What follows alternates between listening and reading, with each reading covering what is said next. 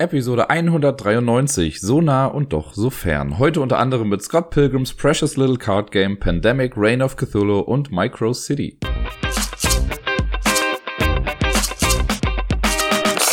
Hallo zusammen, hier ist der Dirk mit der neuesten Folge vom Ablagestapel und es lag mir schon auf den Lippen wieder zu sagen, dass die heutige Episode mit Sicherheit nicht ganz so lang werden wird, denn ich habe wieder nicht ganz so viel gespielt, aber da es ja jetzt dann doch wieder genauso viele Spiele waren wie auch schon in den letzten beiden Wochen, komme ich vielleicht doch wieder auf diese eine Stunde Laberzeit hier im Podcast und ich will mich da gar nicht großartig festlegen. Wir wissen ja, wie das so läuft, wenn ich einmal anfange. Wer soll mich aufhalten? Außer ihr vielleicht mit der Stopptaste in eurem äh, Podcatcher oder wo auch immer. Wie dem auch sei. Äh, vier Spiele habe ich letzte Woche gespielt und ich möchte euch natürlich sagen, was das so alles war. Den Anfang macht ein Deckbuilding-Spiel, das ich äh, größtenteils solo spiele. Ich habe eben aber nochmal nachgeguckt. Ich habe es auch schon dreimal mit insgesamt drei Personen gespielt. Aber sonst äh, spiele ich es eigentlich immer solo. Das funktioniert nämlich echt ganz gut. Aber ich muss auch mal dazu sagen, dass das Solo ein sehr frustrierendes Spiel ist, weil ich noch nicht ganz rausgefunden habe, wie das Solo richtig funktionieren soll. Da gehe ich gleich mal ein bisschen näher drauf ein. Die Rede ist, ihr wartet sicher schon drauf, von Scott Pilgrims Precious Little Card Game. Jetzt ist mir bewusst, dass es bestimmt eine ganze Menge Menschen gibt, die mit Scott Pilgrim gar nicht so viel anfangen können. Für mich ist es eine der besten Graphic Novel Reihen, die es so gab. Scott Pilgrim ist ein äh, junger Mann, der äh, quasi gerade in between Jobs ist. Er weiß nur nicht in between, wo zwischen eigentlich ganz genau. Äh, so ein kleiner Slacker, der im Leben einfach nicht so viel bringt oder nicht so viel gemacht hat irgendwie. Und äh, long story short, er verliebt sich in ein Mädel, Ramona Flowers. Und auf einmal, äh, ja, kämpfen so Leute gegen ihn. Es stellt sich raus, er muss erst gegen alle ihre Ex-Freundinnen und Freunde, kleiner Spoiler, äh, antreten, um sie letztendlich haben zu können. So, das ist so ein bisschen die grobe Story. Es stellt sich halt raus, dass der Typ auch einfach ziemlich gut kämpfen kann auf einmal. Das äh, ist eine Graphic Novel Reihe. Das wurde auch verfilmt vor äh, einigen Jahren dann mal. Äh, ziemlich gut sogar, wie ich finde. Es zählt auch mit zu meinen Lieblingsfilmen noch insgesamt. Und äh, ja, dazu gab es jetzt dann ein Kartenspiel vor ein paar Jahren. Es gab auch Miniaturgame, das hieß dann irgendwie Scott Pilgrim vs. The Miniatures oder sowas. Das habe ich mir gespart, weil ich jetzt nicht so auf diese Skirmish-Games irgendwie aus bin. Aber so ein Deckbuilding-Spiel fand ich irgendwie ganz cool ich weiß noch, dass es damals echt teuer war für das, was es letztendlich ist. Es kam auch in etwas größeren Box. Ich habe das mittlerweile in der Schachtel für die Erweiterung der Limetten-Erweiterung von äh, Fabelsaft. Da habe ich das ganze Spiel drin. Die Anleitung passt da nicht rein, aber die gucke ich mir dann halt immer online nochmal kurz an. Aber das ganze Spiel an sich passt eigentlich halt in diese super kleine Schachtel. Ähm, was cool ist, wenn man halt Fan der Graphic Novels ist, es ist alles äh, Original Art, also alles Sachen, die aus den Graphic Novels sind, sind auf den Karten drauf. Es werden ein paar Grafiken äh, mehrfach verwendet, aber wenn man Freund der IP ist, dann hat man alleine daran schon viel Spaß, dass man die ganzen Panels irgendwie wiedererkennen kann und die ganzen In-Jokes, wie die Karten auch manchmal betitelt sind. Das ist schon echt ganz cool und da geht mir als Fanboy auf jeden Fall das Herz auf. Ich weiß nicht, ehrlich gesagt, wenn das ein irgendein random Thema gewesen wäre, ob das Spiel den gleichen Effekt hätte bei mir wie das. Es ist schon so, dass die Scott Pilgrim, das ist das Franchise, dass das da eine große Rolle mitspielt hier und dass da so ein bisschen nostalgischer Effekt, sage ich mal, mit dabei ist. Naja, das Spiel an sich, wie ich eben schon sagte, ist eigentlich ein Deckbuilding-Spiel, ähm, ist aber sehr weird auf seine kleine Art und Weise. Und ich habe eben schon gesagt, dass es im Solo-Modus auch echt schwierig ist, denn das kann ich mal vorwegnehmen. Im Solo-Modus ist es so, man sucht sich einen Bossgegner aus, davon gibt es, ich glaube, zehn oder so an der Zahl, oder lass es acht sein jetzt. Ähm, sucht man sich aus und dann hat man eine gewisse Anzahl von Runden zur Verfügung, um diese Bosskarte zu besiegen. Und das ist zum Beispiel, wenn man sich den einfachsten Gegner rausnimmt äh, und gegen den kämpfen möchte, dann muss man innerhalb von vier Runden fertig sein. Das ist extrem kurz. Wenn man das Spiel einigermaßen gut kennt, dann kann man mit diesen vier Runden in vielleicht zehn Minuten oder so fertig sein. Was ja eigentlich ganz cool ist. Ich mag ja so Spiele, die man irgendwie schnell mal eben spielen kann. Aber für diese zehn Minuten, also man kann, lass mal 20 Minuten sein, die ist halt stellenweise auch so kleinteilig und irgendwie, ja, da hängt es wirklich davon ab, wenn ich nicht die richtigen Karten bekomme, dann habe ich halt Pech gehabt. Ne? Aber was machen wir ganz genau? Genau, wir, wir verkörpern eine Person aus diesem Scott Pilgrim-Universum. Es gibt natürlich Scott Pilgrim, Ramona Flowers, Steven Stills und wie sie alle heißen. Ich glaube, sechs verschiedene Playable Characters gibt es. Da kriegt man so eine etwas größere Übersichtskarte, die legt man dann vor sich hin. Da steht zum einen drauf, was so die Special Ability ist äh, der jeweiligen Person. Und auf der Rückseite der Charakterkarte sind die Combos. Bei Scott Pilgrim geht's ja ums Kämpfen und so. Und auch sowohl in der Graphic Novel als auch im Film hat das immer Anleihen von so Videospielen. Und hier gibt's halt auch quasi Videospiel ähm, Combos, wie so bei Street Fighter zum Beispiel. Sowas wie links, rechts ist dann eine Combo oder links, links A oder hoch, runter B. Das steht dann da drauf. Und diese Symbole, also die Pfeiltasten und A und B, die finden sich auch auf den Karten wieder, die man später dann auf die Hand bekommt. Das ist auch ein besonderes Gimmick hier bei dem äh, Scott Pilgrims Precious Little Card Game ist nämlich, die Karten sind alle doppelseitig bedruckt. Also in den meisten Spielen sind Karten doppelseitig bedruckt, aber hier sind sie individuell anders bedruckt. Das heißt, es gibt nicht die Rückseite, die man immer sieht und so, sondern immer wenn man auf Karten guckt, sieht man halt schon eine der beiden Seiten. Und deswegen wird auch äh, gesagt, immer wenn man Karten mischt in dem Spiel, soll man die erst mischen und dann den ganzen Stapel um 180 Grad drehen, sodass man dann noch einen kleinen Überraschungseffekt wenigstens hat, welche Karte dann oben in Anführungszeichen liegt. Die Karten, also man hat so ein kleines Startdeck, jeder Charakter bekommt ein eigenes, zu erkennen, also ein kleines Symbol, was man in der Ecke hat. Und jede Runde läuft durch zwei, äh, durch zwei, ja, wie soll ich sagen, Schritte oder so. Das erste ist quasi die Kaufphase, dann kommt die Kampfphase. Das macht man immer abwechselnd. Wenn ich in der Kaufphase nichts kaufe, dann habe ich in der äh, Kampfphase einen kleinen Bonus und wenn ich in der Kampfphase nicht kämpfe, dann habe ich in der nächsten Kaufphase einen kleinen Bonus. Das ist, ne, also wenn ich jetzt sehe, okay, ich kann mit meinen Karten nicht irgendwie sinnvoll kämpfen, kann ich komplett darauf verzichten und darf dann in der Folgerunde eine Karte mehr ziehen, um mehr kaufen zu können. Kaufen ist relativ einfach. Es gibt so eine kleine Auslage. Das ist immer die Anzahl der Mitspielenden plus zwei. So viele Karten liegen außen, äh, liegen aus. Und es gibt immer zwei Nachziehstapel. Und zu Beginn dieser Kaufphase kann man auch immer noch eine Karte, die oberste Karte von einem Stapel wegwerfen, äh, um ja so ein bisschen kontrollieren zu können, welche Karten jetzt eigentlich dann ins Spiel kommen, welche nicht da die Karten halt doppelseitig sind. Man sollte gucken, also grob gesehen haben alle Karten die gleichen zwei Seiten. Es gibt einmal die Seite, die für die Kaufphase wichtig ist und es gibt die Seite, die für die Kampfphase wichtig ist. Äh, man soll das am Anfang so ein bisschen randomisieren, dass mal die Kampfseiten oben sind und mal die Kaufseiten oben sind. So habe ich jetzt also dann in einem Solospiel hätte ich dann vier Karten ausliegen. Jener, ich habe jetzt in meinem Spiel gegen Roxy Richter gekämpft. Da, die hat dann den globalen Effekt, dass zwei Karten mehr immer noch ausliegen. Also hatte ich dann sechs Karten in dem Fall. Und in der Kaufphase ist es relativ simpel. Ich gucke mir meine Kartenhand an und kann Karten ausspielen für entweder die Effekte, die draufstehen, oder eben für die Ressourcen. Die haben dann oben links, meine ich, steht dann immer drauf, was für Ressourcen generiert werden. Es gibt äh, drei verschiedene Arten von Ressourcen. Romance, Music und Work. Das sind so die drei Sachen. Und dann gibt es auch das Joker-Symbol, das man halt für alle drei Sachen benutzen kann. Und man versucht einfach dann die Ressourcen auszuspielen, um sich eine Karte oder mehrere Karten vielleicht aus der Mitte kaufen zu können. Ähm, immer mal wieder kommt es vor, dass man Karten hat, auf denen steht Match Drama. Drama ist eigentlich eine Negativkarte oder eine Karte, die an sich nichts im Deck zu tun hat. Drama ist auch scheiße, also möchte man im Leben ja eigentlich gar nicht haben. Und ähm, die ja, machen einfach nur das Deck quasi voll. Das möchte man im besten Fall möchte man dieses Drama loswerden. Aber es gibt halt Karten, die sagen Match Drama. Das heißt, wenn ich eine Karte spiele und da steht Match Drama drauf, dann darf ich noch eine Drama-Karte mit dazu spielen. Und das heißt, in dem Fall ist das Drama ganz cool, dass ich das habe, weil ich dadurch noch einen besonderen Bonus bekomme. Dann, äh, wenn ich Karten gekauft habe, kommen die alle auf den Ablagestapel. Generell, wenn ich mit der Kaufphase dann durch bin, kommen alle Karten auf den Ablagestapel und ich ziehe wieder neue Karten. Fünf Stück sind es, glaube ich, dann. Und die nehme ich dann auf die Hand und dann geht's in die Kampfphase. In der Kampfphase kann ich entweder sagen, ich möchte gegen den Boss kämpfen. Der ist aber halt in den ersten paar Runden einfach noch zu stark. Also so als Beispiel, Roxy Richter hatte, glaube ich, eine Kampfkraft von 12 und man kommt vielleicht am Anfang auf, also im schlimmsten Fall kommt man auf 5, wenn ich fünf Karten auf der Hand habe. Äh, das ist dann nicht ganz so geil. Aber es liegen in der, im Markt quasi, liegen auch immer mal wieder Challenges aus. Das sind dann so orangene Seiten der Karten. Und gegen die kann man auch kämpfen. Und wenn man das dann schafft, dann kriegt man die Karte meistens äh, selber noch auf die Hand oder halt in den Ablagestapel oder einen anderen Effekt für Punkte irgendwie. Wenn man mit mehreren Leuten zusammenspielt, dann geht es ja eben auch darum, wer die meisten Punkte hat. Also man spielt gegen die anderen Leute. Man könnte es auch in der kooperativen Variante spielen, aber wenn man gegeneinander spielt, möchte man einfach die meisten Punkte am Ende haben. Und dafür sind diese Challenges auch ganz gut. Im Solo-Modus bringen einem die Punkte halt nichts, weil man möchte ja einfach nur die äh, Bosskarte besiegen. In der Kampfphase geht es dann so, dass ich dann ja neue Karten auf die Hand bekomme. Ich gucke mir dann die Kampfseite der Karten an, das ist die rote Seite.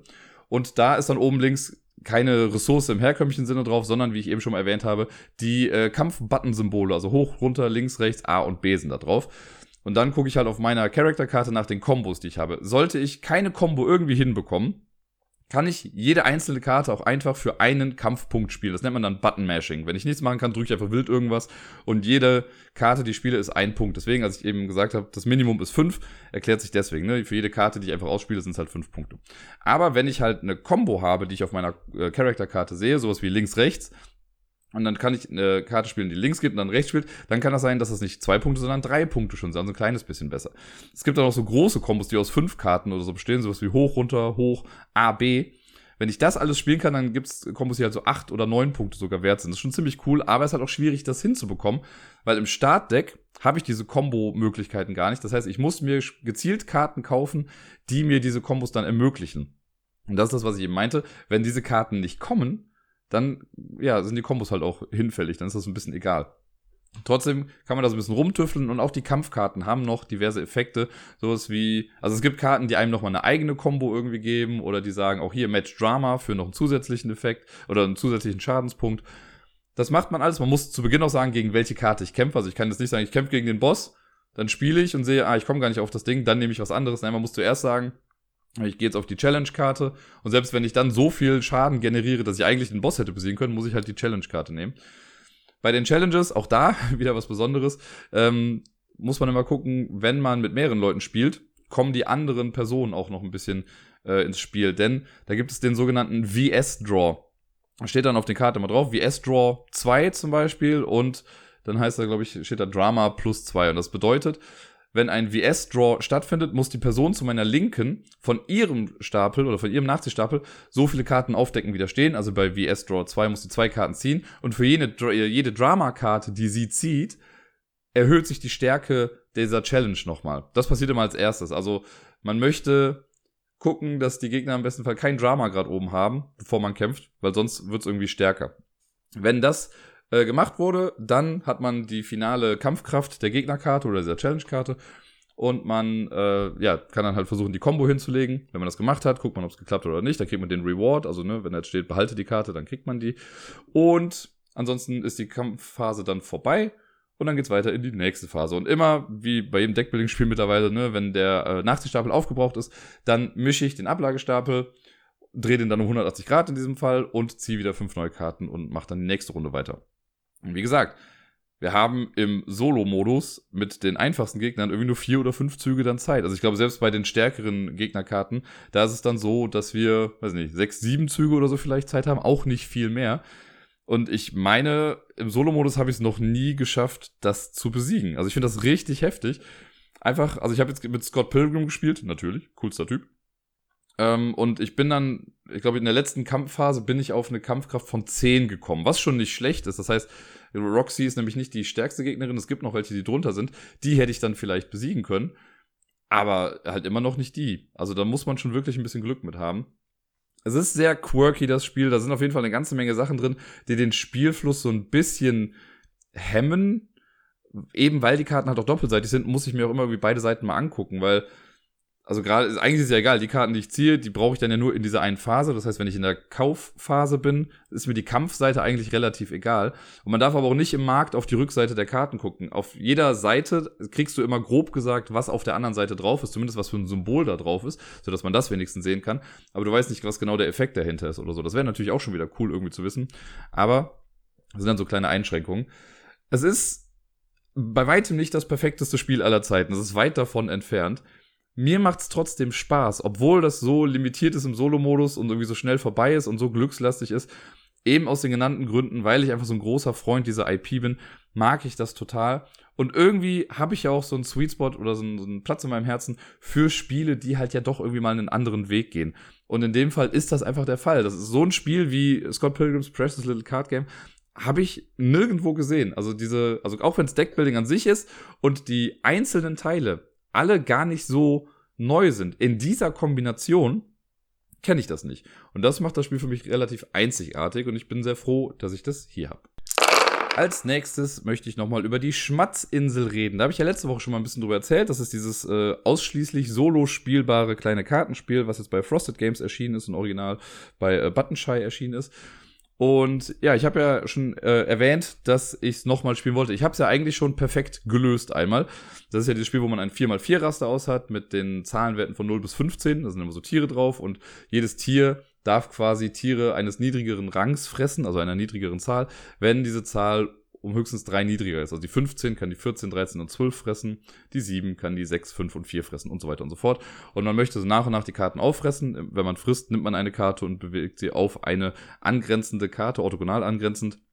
Und dann wird die Karte aufgefressen und so wird das Feld halt immer kleiner und äh, ja, man versucht am Ende nur noch eine Karte übrig zu haben. Beziehungsweise ab drei Karten gilt das Spiel als gewonnen. Wenn man der King sein möchte oder die Queen, dann versucht man eben nur noch eine Karte zu haben. Was ich ja einmal geschafft habe, weil die Karten echt ganz gut lagen. Jetzt habe ich mich aber letzte Woche nochmal hingesetzt und dachte mir, komm, versuch's es nochmal irgendwie. Und ich habe es dann geschafft, zwei Karten noch übrig zu haben. Und diesmal habe ich sogar mit äh, den Erweiterungen gespielt. Es gibt ja diese Meeresbewohner- oder Unterwassererweiterung. Normalerweise haben wir zwei fixe Karten von diesen Meeresbewohnern, die da sind, die einem nochmal eine gute Fähigkeit geben. Das sind normalerweise der Hai und der Wal. Äh, bewege ein Landtier ein Feld, um ein Landtier eines beliebigen niedrigeren Rangs zu fressen. Das ist der Hai. Und der Wal sagt, bewege ein Landtier auf ein beliebiges leeres Feld. Alles ziemlich coole Fähigkeiten, die einem auf jeden Fall helfen im Spiel. Wenn man mit den anderen drei Karten noch spielt, dann macht man es einfach so, dass man diese fünf Karten zusammenmischt. Man zieht zwei zufällig und das sind dann die Meeresbewohner. Da gibt's dann noch den Delfin, den Tintenfisch und den Mantarochen. Äh, ich hatte dieses Mal dann durchmischen dann den Mantarochen und den Wal, glaube ich. Äh, der Mantarochen hat den Effekt, der nächste Jägereffekt wird nicht ausgeführt. War jetzt gar nicht so wichtig bei mir irgendwann. Ich glaube, ich habe den noch gar nicht benutzt oder doch einmal habe ich es, glaube ich, benutzt, weil sonst hätte ich im nächsten Zug irgendwas anderes machen müssen, was ich nicht wollte. War okay. Zusätzlich habe ich auch mit dieser Vogel, mit der Vögelerweiterung gespielt. Da gibt's dann äh, drei Vogelkarten, äh, Mäusebussard, Adler und Eule. Auch die werden gemischt und eine Karte davon zieht man. Und da ist ein eher, äh, ich sage jetzt mal, negativer Effekt drauf oder etwas, was das Ganze noch mehr einschränkt, was man dann machen muss. Und diese Karte muss man spielen im Laufe des Spiels, um gewinnen zu können. Also man darf keinen Vogel auslegen haben, wenn das Spiel vorbei ist. Und ich hatte den Mäusebussard und der sagt zum Beispiel, die nächsten drei Jäger müssen ungerade Ränge haben. Auch da war mir dann schon klar, okay, das muss ich relativ zu Beginn eigentlich machen, weil wenn ich irgendwann in eine Situation komme, wo ich gar nicht mehr drei ähm, drei Jäger habe oder drei Karten habe, die ungerade Ränge haben, dann kann ich diesen Effekt ja auch gar nicht mehr sinnvoll ausführen. Und dann hätte ich halt auch verloren. Deswegen habe ich das irgendwann am Anfang gemacht. Hat aber jetzt, also es war ein nettes kleines Ding, was man noch mit einberechnen musste, aber hat das Spielprinzip oder das Spielgefühl jetzt absolut nicht anders gestaltet. Das ist einfach so ein kleines Level obendrauf, würde ich mal noch sagen. Es hat trotzdem Spaß gemacht, auf jeden Fall. Ähm, wie gesagt, ich bin auf zwei Karten gekommen, was jetzt auch in Ordnung war. Die einzige Challenge, die mir jetzt noch so quasi bleibt äh, oder bliebe, wäre jetzt die Anordnung der Inselkarten oder dieser generell dieses Rasters irgendwie zu verändern. Das ist in den Regeln ja auch vorgeschlagen, dass man da so ein anderes Layout wählen kann. Und es gibt, ähm, hier steht bei weiteren Herausforderungen noch, genau, einmal ein anderes Terrain oder mit weniger Meeresbewohnern spielen oder mit mehr Flugtieren. Also da kann man jetzt auch so ein bisschen dran rumtweaken. Wenn ich sage, gut, ich möchte keine Hilfekarten haben, lasse ich die Meeresbewohner raus. Wenn ich sage, ich möchte mehrere Einschränkungen noch haben, nehme ich noch mehr von den Vögeln irgendwie mit dazu. Aber mehr bietet das Spiel dann jetzt auch eigentlich nicht. Ich finde es für das, was es ist, finde ich es okay. Ich bereue das auch voll nicht. Und ich habe das jetzt hier quasi neben mir am Laptop und es passt genau auf die, mein Mauspad slash meine Playmat, die ich so vor mir liegen habe. Das heißt, wenn ich mir irgendwas angucke, wo ich nicht komplett immer auf den Bildschirm gucken muss oder wenn ich Musik irgendwie laufen lasse und einfach nur gerade am, am äh, Schreibtisch bin, dann kann ich davon mal eben schnell eine Runde spielen. Das ist dafür dann total in Ordnung. Das dauert fünf bis zehn Minuten höchstens. Der Aufbau ist super flott gemacht. Dafür ist das ein super cooles kleines Filler-Game. Und viel mehr möchte es, glaube ich, auch gar nicht sein und viel mehr kann es auch gar nicht sein. Die ganz Aufmerksamen unter euch werden mit Sicherheit schon mal irgendwie rausgehört haben, dass ich die Pandemie-Spielreihe ja doch sehr gerne mag. Ich habe äh, relativ viele Ableger davon hier und einen habe ich mir letzte Woche mal wieder rausgekramt und eine Solo-Runde gespielt, beziehungsweise ich habe alleine zwei Charaktere gespielt. Und zwar habe ich die Pandemic Reign of Cthulhu-Variante gespielt oder auf Deutsch heißt es, glaube ich, Pandemie, die Schreckensherrschaft des Cthulhu oder so, ich bin mir nicht ganz sicher. Ähm, ja, das war damals relativ lustig, als es rausgekommen ist, weil das auch wieder so gar nicht gepasst hat irgendwie erstmal. Und es war so ein typisches, naja, okay, jetzt haben sie noch ein Spiel genommen, wo sie irgendwie Cthulhu draufgepackt haben, einfach weil es gerade ganz gut läuft. Das war mir irgendwie bewusst, dass es eigentlich voll so ein Marketing-Ding ist einfach. Aber let's face it, ich bin ein Sucker für Pandemic, deswegen habe ich mir dann auch geholt. Und ich weiß noch, ich meine, wir haben das auf der Spielemesse dann gespielt, als es neu rauskam und der Erklärbär meinte noch irgendwie, äh, ja, es hat irgendwie noch niemand hier gewonnen. Wäre irgendwie super schwierig. Und dann habe ich das mit, äh, ich glaube, Bödi und Deni oder so gespielt. Und wir haben es auf jeden Fall im ersten Anlauf schon direkt einmal gewonnen. Und dann ist er so aus allen Wolken gefallen. Ich glaube, da mussten wir es danach direkt nochmal spielen, äh, auf einer schwierigeren Stufe und da haben wir es dann irgendwie nicht geschafft. Aber das erste Mal direkt so, ja, okay, gewonnen, easy peasy. Naja, ich habe es mir dann auf der Messe auch mitgenommen und seitdem immer mal wieder gerne gespielt. Und meine Variante sieht sogar etwas besonders aus, denn äh, das ist das erste und ich möchte auch fast sagen einzige Spiel, äh, bei dem ich die Figuren alle angemalt habe. Da sind nämlich nicht einfach nur so Holzpöppel mit dabei, sondern die äh, Spielerfiguren sind so richtige Miniaturen Jetzt nicht so super detaillastig wie in richtig aufwendigen Miniaturenspielen, aber sehen schon gut genug aus. Äh, es gibt keine kleinen Würfel für die Krankheiten, also es gibt keine Krankheit hier, sondern es sind hier Kultisten. Das sind eigentlich so ganz kleine Figuren, das sieht immer ein bisschen witzig aus, weil das eigentlich aussieht wie so Kindergartenkinder, die dann da rumlaufen. Aber die habe ich auch alle angemalt und dann gibt's noch die Schogotten. Die, äh, das sind so komische, wabbelige Monster, die habe ich auch noch alle individuell angemalt. Das heißt, wenn ich das spiele, sieht's auch schon einfach ein bisschen netter aus als einfach nur die äh, normalen Figuren. Ich will auch gar nicht sagen, dass ich die jetzt mega gut angemalt habe. Also alleine die Augen, die ich mir da nochmal angeguckt habe, die sehen alle aus, als wären sie aus irgendeinem Cartoon entstanden. Aber für mich hat's gereicht. Ich fand's ganz nett und äh, ja, makes some good pictures. Bei Pandemic Reign of Cthulhu geht's um Folgendes. Wir spielen in Arkham sozusagen, also in dieser ganzen Welt. Es gibt vier Städte, könnte man sagen. Jede Stadt hat, glaube ich, sechs oder sieben Orte. Äh, alle Personen, die mitspielen, starten dann an der Train Station. Das ist ein Ort oben links. Und man hat eine Charakterkarte vor sich, da steht dann drauf, was so die eigene Fähigkeit ist. Man bekommt vier Stabilitätsmarker. Wir haben ja ne, ein Cthulhu-Spiel, da geht es immer darum, dass man irgendwie ein bisschen wahnsinnig wird. Das hatten wir letzte Woche schon bei Arkham Noir auch so. Da gibt es dann so vier Marker davon, die man bekommt. Und dann wird so das Setup noch gemacht. Also es gibt so eine Startinfektion. Hier sind es halt die Kultisten, die sich dann überall verbreiten. Es gibt aber keine Kettenreaktion oder so. Das heißt, wenn ein vierter Kultist irgendwo draufkommt, dann brechen die nicht aus und vermehren sich auf einmal auch wenn das irgendwie ein bisschen lustig wäre, äh, sondern die beschwören dann etwas. Am Anfang haben wir zwei Städte mit jeweils drei Kultisten, zwei Städte mit jeweils zwei Kultisten, zwei Städte mit jeweils einem Kultisten und eine Stadt mit einem Schogotten drauf. Das sind ja diese großen wabbeligen Monster, die noch da so sind. Das ist so die, die Startaufstellung davon. Ähm, es gibt Handkarten. Die Handkarten sind hier nochmal besonders, weil es ist nicht so, dass wir zum Beispiel bei Pandemie, beim Basisspiel ist es ja so, dass die Handkarten auch die einzelnen Städtekarten sind. Also es gibt Essen als Infektionskarte und es gibt Essen als Handkarte. Hier sind die Handkarten einfach nur der jeweiligen Farbe der Stadt zugeordnet. Also es gibt die gelben Karten, die roten Karten, die lila Karten und die grünen Karten. Habe ich irgendwas doppelt genannt? Ich weiß nicht, ist ja auch egal. Auf jeden Fall gibt's die Farben einfach nur als Karten, also die, die Städte an sich und nicht die einzelnen Orte. Es gibt noch ein paar Artefakte, die mit in das Deck reingemischt werden. Ähm, davon, ich glaube, jetzt bei zwei Personen waren es dann, glaube ich, vier Artefakte, die mit drin sind.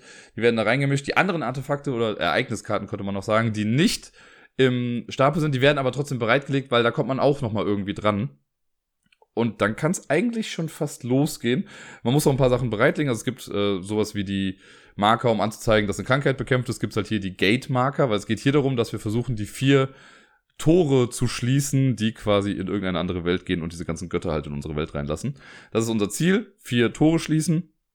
Äh, und dann gibt es noch einen Würfel. Das ist der Insanity-Würfel, den wir hin und wieder mal würfeln müssen. Ja, und dann kann es losgehen. Wie bei Pandemie ist es so, wir machen vier Aktionen, wenn wir dran sind. Ich glaube, ich hatte den Doktor mit dabei, der darf halt fünf Aktionen machen. So ein bisschen wie der Generalist. Also die ganzen Effekte erkennt man halt auch wieder aus Pandemie. Und äh, ja, Züge sind oder Aktionen sind, ich kann mich auf ein angrenzendes Feld bewegen, ich kann Kultisten wegnehmen, ich kann versuchen, gegen einen Schogotten äh, zu kämpfen. Das ist allerdings so, dass ein Kampf dagegen drei Aktionen kostet. Ähm, das geht, also bei dem Arzt ging es noch ein bisschen einfacher. Und ich hatte noch die Jägerin mit dabei. Die kann halt, das ist quasi wie der Arzt, die kann mit einer Aktion alle Kultisten aus einem Ding rausnehmen und die kann einmal pro Runde gegen einen Schogotten kämpfen für eine Aktion. Also ne, die ist da immer ein bisschen stärker. Das sind so die groben Sachen, die man machen kann. Man darf Karten tauschen. Wenn wir beide in einer grünen Stadt sind oder in einem grünen Ort sind, dann können wir grüne Karten hin und her tauschen. Und ähm, ja, es gibt in jedem Ort gibt es eine einen Busstop, würde ich mal sagen. Außer bei Grün, da gibt es zwei. Und wenn ich an einer Bushaltestelle bin, dann kann ich entweder eine Farbe, einer anderen Farbe spielen. Also wenn ich jetzt an der grünen Bushaltestelle bin, kann ich halt eine gelbe Karte spielen und darf an irgendeinen gelben Ort gehen. Oder wenn ich an der grünen Bushaltestelle bin und ich spiele eine grüne Karte, kann ich mich irgendwo hinbegeben. Das, so kann man halt ein bisschen rumreisen, das ist ein bisschen wie die Labore. Und man dürfte theoretisch auch von einem Tor zu einem anderen Tor gehen. Allerdings muss man dann einen Insanity-Check machen, also einmal den Würfel werfen. Das gleiche muss man auch machen, immer wenn man äh, auf ein Feld geht, wo ein Schogotte ist, oder wenn ein Schogotte zu einem kommt, denn die bewegen sich auch im Laufe der Zeit. Da muss man auch immer so einen äh, Wurf ablegen. Das gleiche gilt auch für Eventkarten. Wenn ich Eventkarten oder halt Relics benutze, muss ich auch so einen Wurf machen. Und auf dem Würfel ist halt einmal das Symbol drauf für diese Stabilitätsmarker, einmal zwei Stabilitätsmarker. Und wenn ich das erwürfle, muss ich so viele abgeben. Dann gibt es ein, ähm, eine Seite mit zwei Kultisten. Das bedeutet, in dem Ort, in dem ich gerade bin, kommen zwei Kultisten noch mit dazu. Und ich glaube, die letzten beiden Seiten sind dann leer. Oder so, ich bin mir nicht ganz sicher, aber auf jeden Fall sind das so die Sachen, die da draufstehen. Ähm, genau, das muss man dann immer mal wieder machen. Und ja, man macht dann seine Aktion, versucht irgendwie den, die Kultisten äh, wegzunehmen oder zu verhindern, dass sie zu sehr gruppieren. Danach zieht man zwei Karten vom äh, Spieler, äh, Spielerkartenstapel Und ich habe gerade so gestottert, weil ich wollte SpielerInnen-Kartenstapel machen. Das ist noch ein sehr schwieriges Wort. Vom Kartenstapel, vom Handkartenstapel. Davon ziehe ich dann zwei Karten äh, und nehme die dann auf meine Hand. Es gibt ein Handkartenlimit von sieben und dann äh, ist das Virus dran. Dann sind die Kultisten dran und es werden äh, ja, Karten aufgedeckt, die der aktuellen Infektionsrate entsprechen. Das heißt hier natürlich irgendwie ein bisschen anders, aber dann werden Karten aufgedeckt und da kommen dann Kultisten rein und dann ist die nächste Person an der Reihe und macht den Zug dann. Äh, jetzt kann es sein, dass wir, wenn wir die Karten nachziehen auf die Hand, dass wir dann eine Epidemie bekommen. Nur, dass das hier nicht so heißt, sondern hier heißt das äh, Evil, irgendwas mit dem Bösen. Ich habe es auf Englisch, Evil Stirs oder irgendwie sowas. Da passieren dann auch so ein paar Schritte. Zum einen kommt ein äh, Schokotte ins Spiel. Äh, dann nimmt man dann die unterste Karte vom, vom Infektionsdeck und da stellt man dann einen Schokotten dann rein. Zudem wird die nächste Götterkarte aufgedeckt. Das habe ich noch gar nicht gesagt beim Setup. Es gibt so große, so Tarot-ähnliche große ähm, Karten. Ich weiß nicht, vielleicht zehn Stück insgesamt. Davon werden sieben oder so ausgelegt auf das Board. Die letzte Karte ist immer Cthulhu und wenn der irgendwann aufgedeckt wird, dann hat man verkackt, aber die sind am Anfang alle verdeckt. Und immer, wenn die Infektionsrate um eins steigt, muss man die nächste Karte davon aufdecken. Und das sind also nach und nach diese großen Alten, die dann in unsere Welt reinkommen und uns mit irgendwelchen Kack-Effekten belabern. Es gibt Effekte, die dauerhaft gelten. Ich hatte dann sowas wie zum Beispiel, wenn du in einer Stadt bist, in der zwei oder drei Kultisten sind, muss man einmal die Aktion Kultist bekämpfen machen, bevor man weiterziehen darf. Es gibt aber auch so einmalige Effekte wie äh, die ganzen Mitspielenden verlieren kollektiv vier Sanity oder so und dann müssen die das halt abgeben. Genau, und damit steigt dann auch später die Infektionsrate, wobei die immer nur entweder zwei oder drei groß ist. Also es ist nie sonderlich viel, was da äh, an Karten dann aufgedeckt wird, so nach und nach. Und im Prinzip, ja, dann werden wieder alle Karten, die schon abgelegt wurden, die werden dann gemischt, werden wieder oben drauf gelegt und dann geht's weiter. Und dann werden wieder Karten gezogen. Und solange Schokotten draußen sind, immer wenn Karten gezogen werden, muss man auch gucken, ob auf der Karte, die ich gezogen habe, ein kleines Schokottensymbol drauf ist. Denn wenn das der Fall ist, dann bewegt sich diese Kreatur. Und zwar immer in Richtung des äh, nächstliegenden Tores, das irgendwie da ist. Und dann gibt's immer ein Feld dafür weiter. Wenn ein Schokotte auf ein Tor drauf geht, dann wird der nächste große Alte beschworen, also wird wieder eine Karte aufgedeckt. Und wenn ähm, drei Kultisten zusammen sind und es würde ein vierter draufgelegt werden, ich habe eben schon gesagt, dann gibt es keine Kettenreaktion. Nein, auch dann befindet ein Beschwörungsritual statt und es wird der nächste große Alte aufgedeckt. Also so können diese ganzen Sachen so nach und nach dann passieren. Und dann kann es halt sein, dass man irgendwann bis zu Cthulhu kommt. Ich hatte, glaube ich, jetzt in dem Spiel, dass ich hatte nur drei Götterkarten irgendwie auf und habe dann schon gewonnen. Es war dann der letzte Zug, aber ich konnte das bis dahin ganz gut verhindern. Gerade eben, weil ich den Arzt und die Jägerin hatte, die waren ziemlich gut darin, die Schokotten relativ schnell wieder vom Bord zu nehmen. Ähm, was ja noch besonders ist, das bin ich jetzt auch gar nicht so großartig drauf eingegangen. Ich habe immer nur erwähnt, dass man ja halt Sanity verlieren kann. Was ist denn, wenn ich keine mehr habe? Dann wird man verrückt. Die ganzen Charakterkarten sind nämlich doppelseitig. Und sobald ich verrückt werde, dann drehe ich die Karte auf die andere Seite. Ich bin dann nicht tot oder so, ich darf dann noch weiter mitspielen, aber in der Regel hat man dann eine Aktion weniger pro Runde und der Effekt ist anders. Also beim Generalist, also beim Doktor meine ich, da ist es halt so, da habe ich dann nicht fünf Aktionen, sondern nur noch vier Aktionen. Und ich glaube, das ist aber auch schon der ist dann damit schon genug gestraft, weil sonst kann er dann nichts mehr. Bei der Jägerin ist es dann so, die hat äh, dann nur noch drei Aktionen und immer wenn sie in einer Stadt mit Kultisten ist, muss sie einmal kämpfen. Also sie wird quasi ein bisschen schießwütig dann. Und das ist ganz nett gemacht, so dass man dann auf einmal so einen kleinen Zwang hat, dem man dann unterlegen ist und man muss dann irgendwelche Sachen machen, die man vielleicht gar nicht machen möchte oder die einem das Spiel noch ein bisschen madiger machen. Man kann allerdings auch wieder äh, gesund werden. Und das geht zum Beispiel, wenn ich obwohl ich insane gerade bin, ein Tor schließe. Wenn ich das schaffe, dann wache ich quasi entweder in der Kirche oder im Krankenhaus auf und habe wieder meine gesamte Gesundheit da. Und es gibt noch andere Effekte auf Karten oder so, die dann auch mal sagen, okay, du kriegst so und so viel äh, Sanity-Punkte dann wieder. Dadurch geht das dann auch. Ist auf jeden Fall ganz nett gemacht und bringt halt diesen Madness-Effekt von äh, dem ganzen Arkham-Mythos mit in dieses Spiel rein. Das passt ganz gut, würde ich sagen. Äh, wie man die Gates schließt übrigens, das ist ja ganz genauso wie bei Pandemie auch. Man braucht fünf Karten der gleichen Farbe. Das ist halt mega unthematisch eigentlich, aber wenn ich jetzt dann zum Friedhof gehe und ich habe fünf rote Karten, dann kann ich sagen, gut, damit schließe ich jetzt das Tor. Dann kommt da so ein kleiner Marker drauf. Als Belohnung bekommt man dann eine Relic-Karte, wenn man das macht, also halt so eine Ereigniskarte. Äh, die nimmt man dann auf die Hand. Ja, und wenn man das mit allen gemacht hat, dann hat man eben gewonnen. Das ist alles, wenn man das mit normalen Pandemie vergleicht, ein Schritt zurück. Also es ist einfacher, finde ich. Äh, vom Aufbau her auch alleine. Und so generell der Schwierigkeitsgrad, finde ich, ist sehr einfach. Also ich habe es jetzt schon auf der mittleren Stufe gespielt und hier stellt man den Schwierigkeitsgrad nicht durch diese Epidemiekarten ein, weil es gibt einfach immer nur vier, sondern man nimmt Karten aus dem Nachziehstapel raus. Und zwar von jeder Kartenfarbe dann eins. Also es sind, glaube ich, normalerweise, lass mich nicht lügen, ich glaube elf Karten pro Farbe im Stapel. Wenn ich die alle drin lasse, dann ist es der einfache Modus. Wenn ich jetzt aber eine rote, eine gelbe, eine grüne, eine blaue rausnehme, dann ist es der mittlere Modus. Und wenn ich noch eine Karte rausnehme von jeder Farbe, dann ist es schon der schwierige Modus. Das heißt, einfach die, die Zeit, die man hat im Laufe des Spiels, die wird dadurch dann reduziert. Bei mir war es jetzt wirklich so, dass ich dann im letztmöglichen Zug konnte ich dann noch mit den beiden Charakteren eine Karte tauschen und dann ist, glaube ich, der Arzt mit seinen letzten Zügen dann noch zum letzten Gate gegangen und konnte das dann noch schließen. Also es war knapp und hätte ich auf dem noch höheren Modus gespielt, hätte ich es nicht geschafft, wenn mir die Karten vorher schon ausgegangen wären. So war es nett und spannend. Ich mag das. Also ich finde es ganz gut. Ich weiß, dass das, glaube ich, insgesamt bei vielen nicht ganz so gut wegkommt. Einfach weil also der Würfel bringt ja noch so ein Randomness-Element mit rein. Aber ich finde, wenn man sich einfach darauf einlässt, dass es halt nicht Pandemie an sich ist, sondern einfach nur ein Spiel, das Pandemic adjacent ist und das gleiche System benutzt, dann passt das ganz gut. Mittlerweile machen sie es ja auch so. Also wäre das Spiel heute rausgekommen, würde es mit Sicherheit nicht Pandemie Reign of Cthulhu heißen, sondern es würde Reign of Cthulhu heißen und unten drauf würde nur stehen a Pandemic System Game oder irgendwie sowas. Das haben sie jetzt bei diesem World of Warcraft Spiel ja auch so gemacht, dass dann klar ist, okay, das basiert auf dem ja, Kernmechanismus von Pandemie, also mit Karten ziehen, dann werden sie wieder gemischt und oben draufgelegt, so exponentielles Wachstum und sowas. Ähm, aber das ist schon ein anderes Spiel. Es fühlt sich auch einfach anders an. Aber man fühlt sich sehr schnell wohl, wenn man sich mit Pandemie auskennt. Wie gesagt, ich mag's. Ich mag den Cthulhu-Mythos ja ganz gerne. Die Illustrationen sind super. Es fühlt sich alles schön gut atmosphärisch an. Und für so eine schnelle Runde ist es auf jeden Fall nicht verkehrt. Kommen wir zum letzten Spiel, das ich letzte Woche gespielt habe. Und da handelt es sich um Micro City, die Second Edition. Äh, ich kenne die erste Edition gar nicht, aber es steht bei Boardgame Geek einfach immer mit dabei, beziehungsweise bei der BG Stats App steht ganz dick noch dabei Second Edition. Deswegen habe ich es einfach nochmal mit dazu erwähnt. Micro City ist ein Spiel, das man auch zu zweit spielen kann. Ich habe es bisher aber immer nur im Solo-Modus gespielt und dafür ist es auch echt ganz nett. Das ist ein Spiel, in dem man versucht mit äh, Handkarten und Würfeln ein Bauprojekt zu vervollständigen. Wir bewegen dabei einen kleinen Ingenieur durch eine kleine Stadt, eine Micro-City könnte man sagen. Die besteht aus vier Karten. Auf jeder Karte ist ein 2x2 Raster von Gebäuden drauf und man legt die zusammen zu einem 2x2 Raster aus Karten, so dass man ein 4x4 Raster aus Gebäuden hat. Versteht ihr, was ich meine? Ich hab's voll klar im Kopf auf jeden Fall. So eine kleine Stadt. Man legt den äh, Ingenieur auf irgendein Feld am Anfang, das kann man sich aussuchen. Und ja, im Prinzip geht's dann los. Man hat sechs Handkarten auf der Hand, das sind so Projektkarten heißen die, glaube ich.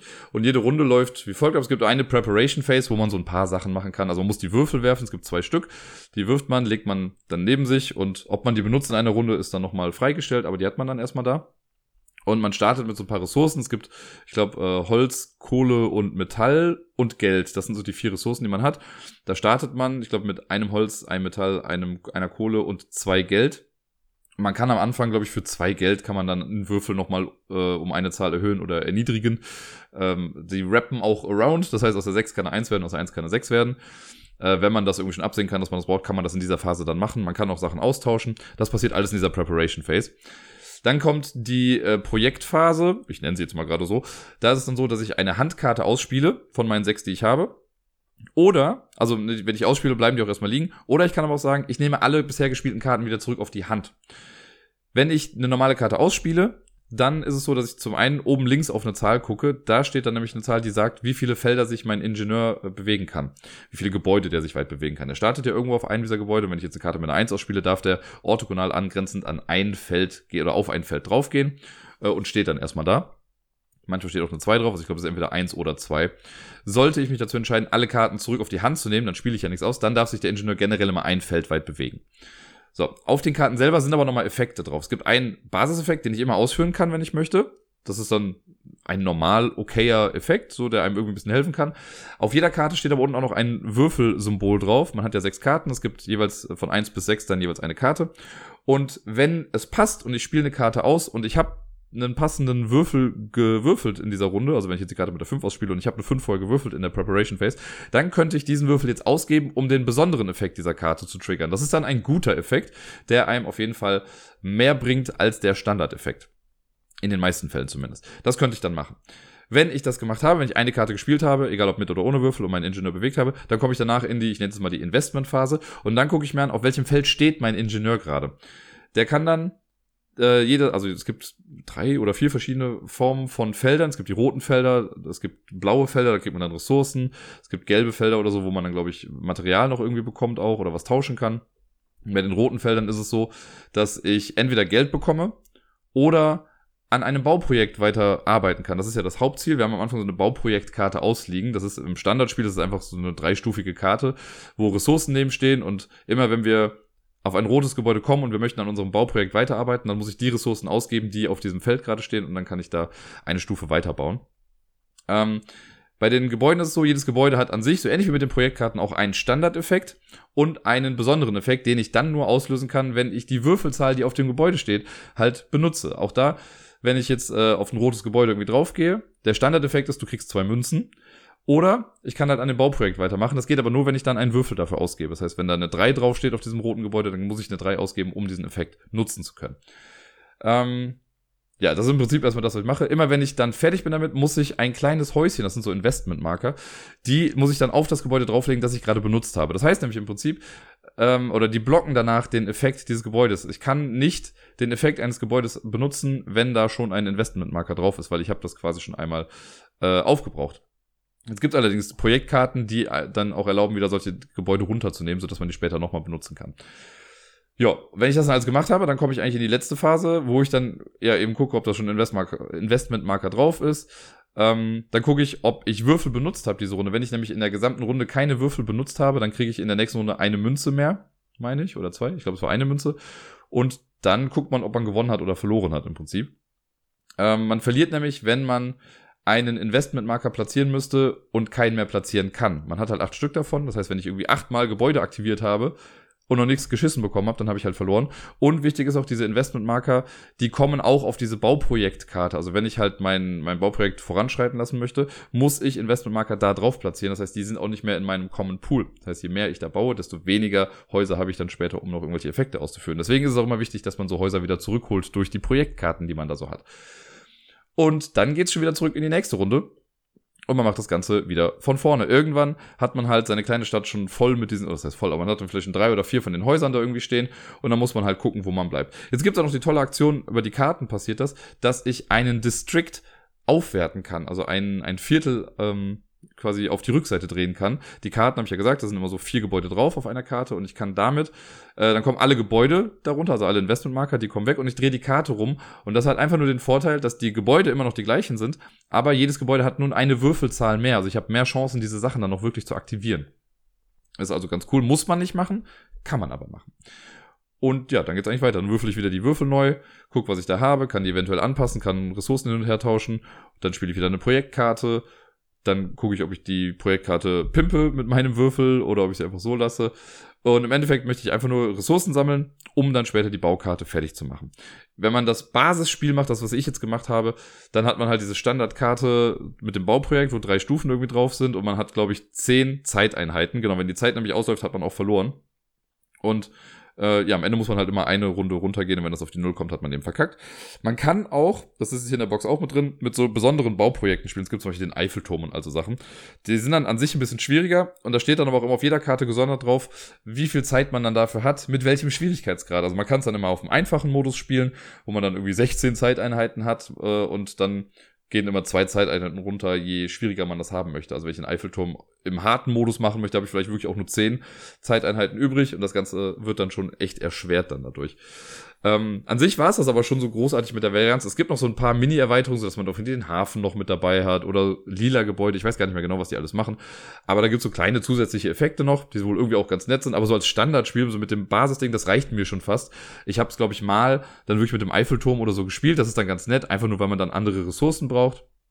Aber alles in allem bleibt das Spiel dann auch immer das gleiche. Man kann es, wie gesagt, auch zu zweit spielen, entweder gegeneinander oder miteinander. Äh, geht wohl auch. Habe ich aber alles noch nicht ausprobiert, deswegen kann ich dazu leider auch nicht so viel sagen. Für dieses kleine, feine Spiel, bei dem ich jedes Mal auch wieder die Regeln neu lernen muss, wenn ich es rauskram, also ich habe es jetzt vielleicht drei, vier Mal gespielt oder so, ähm, finde ich es aber echt ganz nett. Einfach weil es eben wirklich schnell aufgebaut ist. Also nur vier Karten auslegen und schon hast du den Spielplan, sechs Karten auf die Hand nehmen.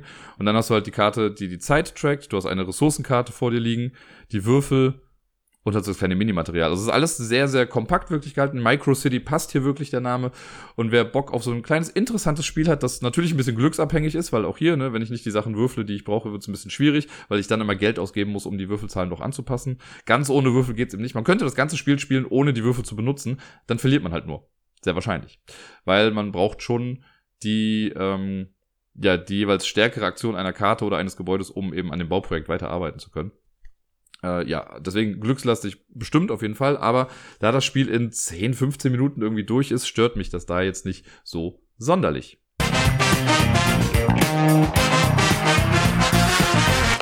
Damit geht's weiter mit der Top 10 Liste des heutigen Tages. Und ich möchte gar nicht abschreiten, dass ich in den letzten vier Wochen in etwa relativ häufig mit dem Thema des Vermissens zu tun hatte und habe dann aber überlegt, wie kann ich das irgendwie ja kreativ nutzen und hier irgendwie den Podcast verwurschteln und das damit irgendwie ein bisschen verbinden.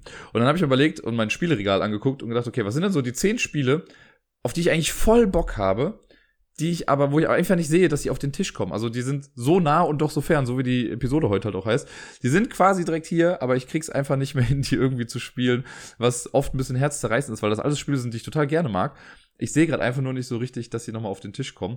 Ich hoffe, dass es irgendwann mal wieder soweit ist. Vielleicht kann ich irgendwann mal den perfekten Spielabend machen, wo alle diese Spiele gespielt werden. Es wird ein sehr langer Spielabend, das kann ich noch dazu sagen. Aber Vielleicht passiert es irgendwann mal. Ein paar dieser Spiele haben auch einen Solo-Modus, das heißt, theoretisch könnte ich das auch einfach mal alleine machen. Aber da ist dann auch nochmal eine gewisse Hürde mit dabei und äh, gerade jetzt bei dem ersten Spiel, das ich gleich nennen werde, weiß ich, dass das generell eine sehr hohe Hürde ist, weil ich schon wieder alles über das Spiel vergessen habe und ich weiß, dass das damals schon ein kleiner Kampf war, da überhaupt reinzukommen. Naja, das sind jetzt auf jeden Fall die zehn Spiele in meiner Sammlung, die ich gerne wieder spielen möchte, aber nicht sehe, dass es irgendwie in der nächsten Zeit irgendwie passiert. Auf dem zehnten Platz sozusagen. Ich habe es ein bisschen jetzt gerankt natürlich, ne, die Spiele, die weiter vorne sind, das sind auch die, die ich wirklich gerne wieder spielen möchte. Die da hinten, ich kann auch damit leben, wenn es jetzt nicht passiert, irgendwie nochmal für ein weiteres Jahr, aber trotzdem lachen sie mich ja immer wieder an. Auf dem zehnten Platz habe ich ein sehr kontrovers diskutiertes Spiel, äh, und zwar ist es quasi so der Nachfolger von Robinson Crusoe gewesen, nämlich First Martians. Das ist ein kooperatives Spiel, bei dem es darum geht, dass wir den Mars besiedeln, also wir kommen auf den Mars an und wollen da ein bisschen was schaffen. Und es ist also Robinson Crusoe war ja schon ein schwieriges Spiel. Das hat ja, also gerade dieses Intro-Szenario hat, glaube ich, viele um den Verstand gebracht. Und First Martians wirkte erstmal ganz cool, als das so kam, wegen, ja, okay, Robinson Crusoe in Space wirkt alles ganz cool. Und es war am Anfang echt ein bisschen schwierig, weil das Regelheft nicht gut geschrieben war. Äh, es waren irgendwie Fehler in der App mit drin. Es gibt, das ist nämlich, also es funktioniert nur mit einer App, die braucht man dann dafür. Da waren irgendwie ein paar Fehler drin. Und alles in allem hat das die Erwartung vieler hart untertroffen. Und äh, ich zähle mich leider auch so ein bisschen mit dazu. Ich finde, nach wie vor finde ich es ganz cool und da sind Sachen in dem Spiel drin gewesen, die ich mega cool gefunden habe. Ich habe sogar, da sind so drei Miniaturen von so Fahrzeugen, die habe ich auch noch angemalt in dem Spiel. Ähm, und ich bin ja, das habe ich ja immer mal wieder schon gesagt, ich bin ja ein großer, großer Fan der Marsbesiedlung und sowas, ne? Und ich glaube ja, dass das so, also ich wäre sehr glücklich, wenn wir es in meiner Lebenszeit noch hinbekommen, den Mars mit Menschen zu besiedeln oder zumindest, dass da welche hinfliegen. Äh, Fände ich irgendwie ganz cool. Aber hier kann man das halt spielerisch so ein bisschen nachmachen. Das ist alles sehr, ich sag jetzt mal, realistisch dargestellt, auch wenn vieles davon eigentlich aussieht wie eine elaborierte Excel-Tabelle. Da sind so viele kleine Felder, wo dann Sachen kaputt gehen können. Das wird alles sehr abstrakt durch Würfel und so dargestellt. Und ich kann verstehen, dass das für viele absolut nicht ansprechend ist, dieses Spiel. Aber die paar Male, die ich es gespielt habe, so frustrierend das auch stellenweise war, fand ich es aber doch echt nett und cool und es hat irgendwie Spaß gemacht. Gerade, es gibt halt diesen Aspekt der äh, der Erforschung. Also man startet in der Mitte auf so einem kleinen Raster und man kann dann rumgehen und halt die, um, äh, die umliegenden Felder irgendwie noch so ein bisschen sich angucken. Kann er mit dem Mars Rover da irgendwie langfahren und sowas und den Mars so nach und nach entdecken. Das fand ich halt ganz cool, das hat halt Spaß gemacht. Und dann versucht man Samples zu sammeln und hat dann immer verschiedene Missionen. Und es gibt ja so eine Art Mini-Kampagne da drin, die würde ich ganz gerne einfach mal durchspielen. Da möchte ich gerne irgendwann mal hingehen. Vielleicht finde ich irgendwann mal jemanden, der da auch Bock drauf hat und dass man sich da nochmal hart ins Regelstudium reinwirft. Die haben dann auch viele Errata rausgebracht und nochmal neu ähm, aufgelegtes oder neu designtes Regelheft und sowas. Ich glaube, mittlerweile müsste es wahrscheinlich ganz gut gehen, dass man spielen kann, auch wenn es trotzdem noch ein bisschen Arbeit ist. Aber First Martians habe ich Bock drauf. Auf dem neunten Platz auch ein großes Spiel. Es ist eins der anspruchsvollsten ja, Deduktionsspiele, würde ich mal sagen. Ist das Deduktion? So ein bisschen schon. Äh, die Alchemisten, das ist, glaube ich, von äh, Check Games Edition.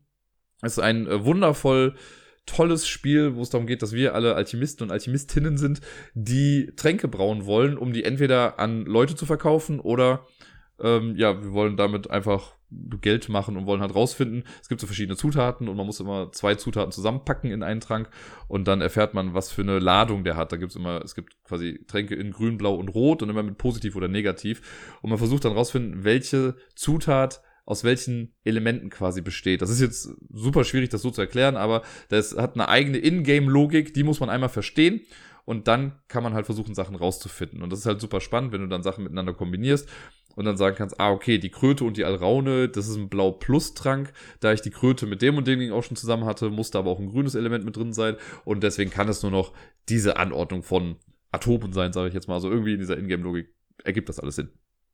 Ähm, es ist sehr umfangreich irgendwie, aber doch auch sehr gestreamlined. Also man geht immer jede Runde so eine Reihe quasi ab von Aktionen. Äh, ist ein bisschen Worker Placement noch mit dabei. Man kann sich besondere Karten noch dazu kaufen, die einem Special Effects irgendwie geben. Man versucht Geld zu bekommen. Und man kann äh, Theorien aufstellen. Das ist eigentlich ganz cool. Man hat dann so, also wenn ich jetzt denke, von einer Zutat weiß ich, was es ist, dann kann ich diese Theorie publizieren und kann das quasi, kann ein Buch veröffentlichen dann steht das da. Und wenn jetzt äh, mein Gegenüber zum Beispiel das noch gar nicht rausgefunden hat, könnte die Person sich darauf verlassen, dass ich das ja rausgefunden habe. Ich kann aber einfach Bullshit veröffentlichen. Ich kann sagen, ja, ich glaube, die Kröte ist blau plus und gelb minus oder was weiß ich nicht was und stell das dann dahin. Und wenn die Person dann darauf anspringt und meine Kenntnisse nutzt, um was rauszufinden, könnte es sein, dass sie dadurch dann nachher Scheiße baut, weil ich halt einfach random irgendwas gemacht habe. Deswegen kann man aber auch, wenn man das anders belegen kann, kann man wieder versuchen, eine Theorie eines Mitspielenden zu widerlegen. Dadurch kriegt man dann auch wieder Geld, die Person verliert dann Siegpunkte. Also neben diesem ganzen Tränkebrauen gibt es auch diesen ganzen wissenschaftlichen Kosmos noch mit dabei. Und das finde ich passt einfach sehr stimmig. Mir macht das echt viel Spaß. Auch so die Tatsache, sind so kleine Kniffe, aber ich kann halt Tränke an mir selbst ausprobieren. Und wenn es ein Negativeffekt ist, dann habe ich halt einen negativen Effekt. Ich kann aber auch Geld bezahlen, um einen Studenten zu bezahlen, damit er meine Tränke trinkt. Dann trifft mich das nicht, sondern ich kriege einfach nur die Erkenntnisse. Das ist schon alles echt ganz nett gemacht und ich mag diese Welt, in der das alles einfach spielt, sehr, sehr gerne. Auf Platz Nummer 8 ein Spiel, das äh, erst vor kurzem eine Second Edition bekommen hat, nämlich Galaxy Trucker. Galaxy Trucker, das war ein Spiel, in das habe ich mich schockverliebt. Ich weiß noch, wir haben das äh, zum ersten Mal damals im Kandinsky gespielt. Das gibt's mittlerweile gar nicht mehr hier in Köln. Das waren, glaube ich, Laurens, Jan und ich. Wir haben das noch, das war das letzte Spiel, was wir dem Abend gespielt haben. Wir hatten schwitzige Hände, schwitzige Pose und was weiß ich nicht was. Einfach weil wir so, also es war so ein hektisches Spiel, weil bei Galaxy Trucker geht's ja darum, quasi in Echtzeit sich ein Raumschiff zusammenzupuzzeln. Und wir waren alle so into it und ach, da sind einfach auch, allein an diesem Abend sind so viele Insider auch entstanden die ich heute noch abfeiere. Und äh, ja, ich habe dieses Spiel abgöttisch geliebt, so sehr, dass äh, Laurens dann irgendwann gesagt hat, hier, ich schenk's dir. Deswegen habe ich das jetzt auch hier. Und ich habe es aber jetzt wirklich schon wieder seit zwei Jahren oder so nicht mehr gespielt. Ich glaube, das letzte Mal war mit wahrscheinlich Bayer, Pier und Mattes oder so. Da hat der Bayer noch gewonnen, das weiß ich noch. Der, der am wenigsten Bock eigentlich auf Echtzeitspiele hat, der hat das Spiel dann gewonnen. Ähm, es kommt halt eben nicht nur auf die Schnelligkeit an, sondern eben auch darauf an, dass man halt mit Bedacht irgendwie baut. Und es ist auch immer wieder lustig, wenn man irgendwie sein Raumschiff fertig hat, wenn die Zeit rum ist und dann guckt einer drauf und sagt so, ja, so darfst du aber nicht bauen. Und dann fällt dir so der gesamte Westflügel deines Raumschiffs irgendwie erstmal einmal weg. Und ja, super chaotisch, aber dann noch cool mit seinen Raumschiffen dann noch irgendwie durchzufahren oder so, so zu fliegen und Sachen zu machen. Ähm, fand ich immer ziemlich cool. Aber habe ich halt schon sehr lange nicht mehr gespielt und äh, das gibt's ja auch als App und so und das hat auch funktioniert, aber ich finde dieses Gefühl, das am Tisch zu spielen, das ist nicht zu ersetzen. Auf dem siebten Platz, das könnte, wenn ich mal so gucke, ich glaube, das älteste Spiel auf der Liste sein, wobei ich bin mir gar nicht sicher, aber ich ja, würde jetzt mal fast behaupten, das ist das älteste Spiel, äh, von Rainer Knizia, wenn mich nicht alles täuscht, nämlich die Traumfabrik.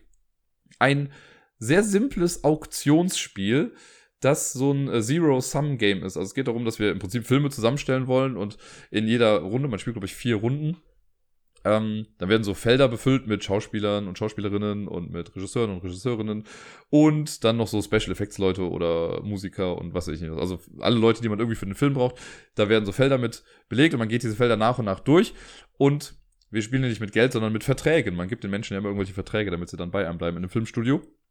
Und hier hat man zu Beginn dann eine gewisse Anzahl, alle haben die gleichen Anzahl von Verträgen, ich sage jetzt mal zehn Stück. Und dann beginnt eine Person, sagt, okay, für das erste Feld, äh, ich biete zwei Verträge. Dann sagt die nächste, ich biete mehr und so weiter und so fort. Man kann dann aussteigen. Dann ist man halt für dieses eine Feld dann noch raus. Und die Person, die die Auktion gewinnt, bekommt alles, was in diesem Feld drin ist. Und die Verträge, die sie geboten hat, die werden gleichermaßen unter allen Mitspielenden verteilt. Das heißt, wenn angenommen, wir spielen es zu viert, ich biete drei Verträge und keiner möchte mehr bieten, dann kriegt jede andere Person einen Vertrag von mir. Sollte das nicht ganz aufgehen, kommen diese Verträge dann irgendwie erstmal in die Mitte und werden später dann nochmal äh, wieder mit weiter verlost. Aber so im Prinzip, dass es immer fair ist, was die anderen alle bekommen. Und deswegen ist so, das, was am Anfang drin ist, also wenn wir zu viert spielen, haben wir, glaube ich, 40 Verträge im Umlauf und die sind immer im Umlauf. Also es kann sein, dass ich mal weniger habe, aber das ist dann nicht weg, sondern es ist nur bei den anderen. Und irgendwann kriege ich das auf jeden Fall auch wieder, weil selbst wenn jetzt eine Person alle Verträge hortet, irgendwann haben die anderen drei ja nichts mehr. Und dann muss die Person anfangen, Verträge ja rauszuhauen irgendwie. Es kann dann günstig sein, aber so nach und nach kommen dann halt eben wieder die Verträge dann auch ins Spiel. Alleine diese Mechanik finde ich mega interessant und sehr, sehr cool. Und ja, dann geht's halt noch um Filme, die ich auch sehr gerne mag. Das sind halt diese schönen alten Filme, äh, die man dann so ein bisschen neu besetzen kann. Ich, es gibt auch Leute, die machen sich daraus die neue Version und neue Schauspieler rein, aber ich finde, die alte hat noch irgendwie auch ihren Charme. Das habe ich aber auch schon wieder eine ganze Weile nicht gespielt, weil es ist halt erst so ab drei oder vier Leute erst richtig interessant. Zu zweit ergibt es halt nicht wirklich Sinn. Deswegen äh, würde ich das ganz gerne mal wieder zu viert oder auch zu fünf dann spielen. Auf dem sechsten Platz habe ich ein Kickstarter-Spiel, von dem ich äh, ja quasi immer noch den Prototypen hier habe. Ne, aber der war halt schon super äh, ausgearbeitet und so. Es handelt sich um Valhalla. Das ist ein äh, Kampfspiel. Auch das macht erst wirklich Spaß, wenn man ja mindestens zu dritt ist. Eigentlich zu viert war noch besser. Zu zweit habe ich es einmal gespielt. Das war so semi-spannend. Und es gibt einen Solo-Modus, ja, aber der war jetzt auch eher so meh.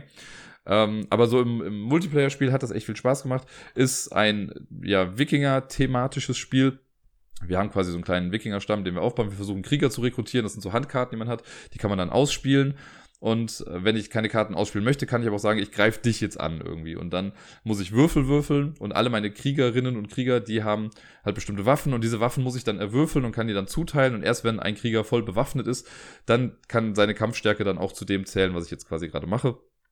Und das war einfach sehr cool. Also ich habe es einmal, glaube ich, zu viert oder zu fünf sogar gespielt bei so einem öffentlichen Spieletreff. Und das war sehr cool. Das ist halt auch ein bisschen noch ausgegrenzt, wenn jetzt jemand wenn ich jetzt gegen dich kämpfe und du verlierst, dann darf dich danach nicht noch direkt mal jemand angreifen, sondern du, erst wenn du wieder dran warst und wieder so ein bisschen restocken kannst, dann dürfen die anderen wieder auch auf dich draufgehen. Ähm, ist auch so, dass die Leute, die angreifen, die verlieren auch was. Man kann sich aber auch verteidigen natürlich. Also auch der, der angegriffen wird, kann nochmal irgendwie würfeln, um sich aus der Bredouille irgendwie zu holen.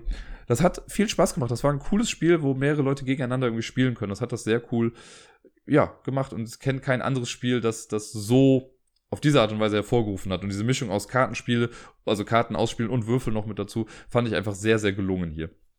Habe ich aber, wie gesagt, auch jetzt schon länger nicht mehr gespielt. Auf Platz Nummer 5, das war jetzt das Spiel, wo ich eben überlegt habe, welches jetzt älter ist. Äh, Ob es jetzt Traumfabrik ist oder die Sternenfahrer von Katan. Ich bin mir sicher, irgendein Fact-Checker wird mir das dann noch später sagen. Äh, aber Sternenfahrer von Katan ist ja wirklich mit eins meiner Lieblingsspiele aus dem Katan-Universum so insgesamt gesehen. Ich finde es auf jeden Fall besser als die Siedler von Katan, wird allerdings nur seltener gespielt. Auch da, ich habe noch die alte Version, jetzt kam ja vor zwei Jahren, was ja, glaube ich, gab es ja die, die Neuauflage dann davon, die ich mir aber geklemmt habe, weil ich irgendwie gesehen habe, okay, so viel Neues ist da jetzt auch nicht mit bei und ich finde den Charme meiner Version auch ganz cool. Ich habe auch dann irgendwann die 5 bis 6 Spielerweiterung ja noch äh, mir geschossen und da sind ja so kleine Aufkleber mit dabei, die man dann auf das Board kleben kann, um das dann für eine, die höhere Spielerinnenanzahl dann auch irgendwie fertig zu machen. Finde ich alles echt ganz nett. Mittlerweile weil ich ja dummerweise eventuell Miepel mal erlaubt habe, mit diesen Raumschiffen zu spielen, ist eins äh, auch ein bisschen kaputt gegangen, was aber nicht ganz so tragisch ist. Also man kann es noch reparieren, ich müsste es nur einfach irgendwann mal machen. Ähm, das hat ja generell das Problem, dass in dieser Ursprungsvariante diese Raumschiffe mega schnell kaputt gegangen sind. Und als ich es gekauft habe, war auch bei ein paar Raumschiffen schon ein bisschen was ab. Und dann habe ich mir über den, ich glaube, amerikanischen, hier, wer ist der, Mayfair Verlag? Mayfair, Mayflower, keine Ahnung. Da habe ich äh, mal hingeschrieben und gefragt, ob die noch diese Ersatzringe hätten. Na, auch wenn das Spiel gar nicht mehr in Print ist, aber vielleicht haben die die noch irgendwo im Lager. Und ey, siehe da, die haben mir kostenlos ein ganzes Set dieser Ringe nochmal zugeschickt. Mega cool. Die konnte ich dann drauf machen, so dass ich dann äh, die Raketen normal benutzen konnte. Das hat dann echt Spaß gemacht. Ja, und da dieses diese Mischung aus Siedeln, aber auch Raumschiffe bauen, mit denen dann rumfliegen. Dann hat man noch Encounter manchmal, also man trifft dann andere Alienvölker oder sowas. Das fand ich immer sehr, sehr cool. Und auch vor allem diese Tatsache, dass wenn ich eine Begegnung habe im Weltraum, lese ich nicht die Karte, sondern die Person zu meiner Linken liest diese Karte dann vor und dann gibt es ja immer so verschiedene Entscheidungen, die man treffen kann. Das heißt, manchmal trifft man einen Weltraumhändler und der fragt, ob man handeln möchte und dann sagt man irgendwie, wenn man dann Ja sagt, dann handelt man mit dem, wenn man Nein sagt, kommt aber sowas wie Ja, er puppt sich als Weltraumpirat und er greift dich an und dann musst du auf einmal kämpfen. Das finde ich sehr cool, dass also diese ungewisse, ja fast schon Story-Komponente mit drin ist und es ist wie so eine kleine Space-Opera im Mini-Format. Das hat mir immer sehr, sehr gut gefallen. Auf dem vierten Platz ein Spiel, für das ich, was dieses Jahr oder Ende letzten Jahres, ich glaube, es war in diesem Jahr, ähm, ich glaube, es muss dieses Jahr gewesen sein. Da habe ich äh, eine die Erweiterungen noch mit dazu bekommen und die große Big Box Solution, nämlich Millennium Blades. Das ist ja schon ein Spiel, was ich so schon sehr gefeiert habe. Ein Spiel, das quasi simuliert, dass man ein Trading Card Game spielt. Man versucht quasi Karten zu kaufen und mit denen spielt man dann später ein Turnier. Also sehr meta das Ganze, aber auch sehr cool. Sehr viele In-Jokes in der Gaming Community und sowas. Das ist wirklich cool gemacht. Es ist echt viel, Und äh, man sollte sich da schon sehr viel Zeit für nehmen, wenn man das auch neuen Leuten irgendwie beibringt, weil das ist einfach, man spielt irgendwie so drei Echtzeit- oder drei Phasen durch und in jeder Phase gibt es irgendwie drei Echtzeitphasen, man tauscht hin und her und es ist sehr hektisch manchmal. Ähm, mir hat das total gut gefallen. Es gibt auch einen Solo-Modus, der funktioniert auch echt ganz gut. Den habe ich jetzt aber auch schon was länger nicht mehr gespielt. Und ich würde es ganz gerne einfach mal jetzt, wo ich halt alle Karten habe, würde ich ganz gerne das richtige Spiel nochmal spielen. Aber ich weiß halt auch, dass es echt anstrengend ist, das alles nochmal zu erlernen wo ich ein bisschen enttäuscht war, es hieß ja bei diesem Kickstarter so wie, ja, wir machen jetzt die große Big Box Solution, ihr bekommt eine große Box, in der ihr alles reinpacken könnt. Und dann haben sie zwei Boxen geschickt. Also es sind jetzt halt zwei große Schachteln, die so einen Umschlag drum haben.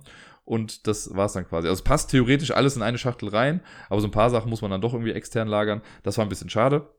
Das ist eins der also ich habe ja generell eigentlich nichts gegen Papiergeld, aber hier finde ich es noch sehr geil, weil das Papiergeld nicht einfach nur Papiergeld ist, sondern man muss vorher, das ist so ein bisschen viel Arbeit, aber äh, die ganzen Geldscheine, die man hat, die muss man vorher in so Zehnerbündel zusammen machen und dann so eine Banderole drum kleben, sodass man nicht einfach nur einen Schein abgibt, sondern immer, wenn du was kaufst, legst du direkt so ein ganzes Geldbündel hin. Das fühlt sich einfach sehr, sehr cool an. Hier macht das einfach Spaß, damit zu spielen. Es gibt viele Leute, die verteufeln so Papiergeld in Spielen, aber ich nicht. Ähm, dann kommen wir zur Top 3. Und mit kurzem Blick auf die Uhr sehe ich gerade, dass wir die Stunde schon wieder gerade erreichen. Also, na, gut, dass ich es nicht am Anfang gesagt habe.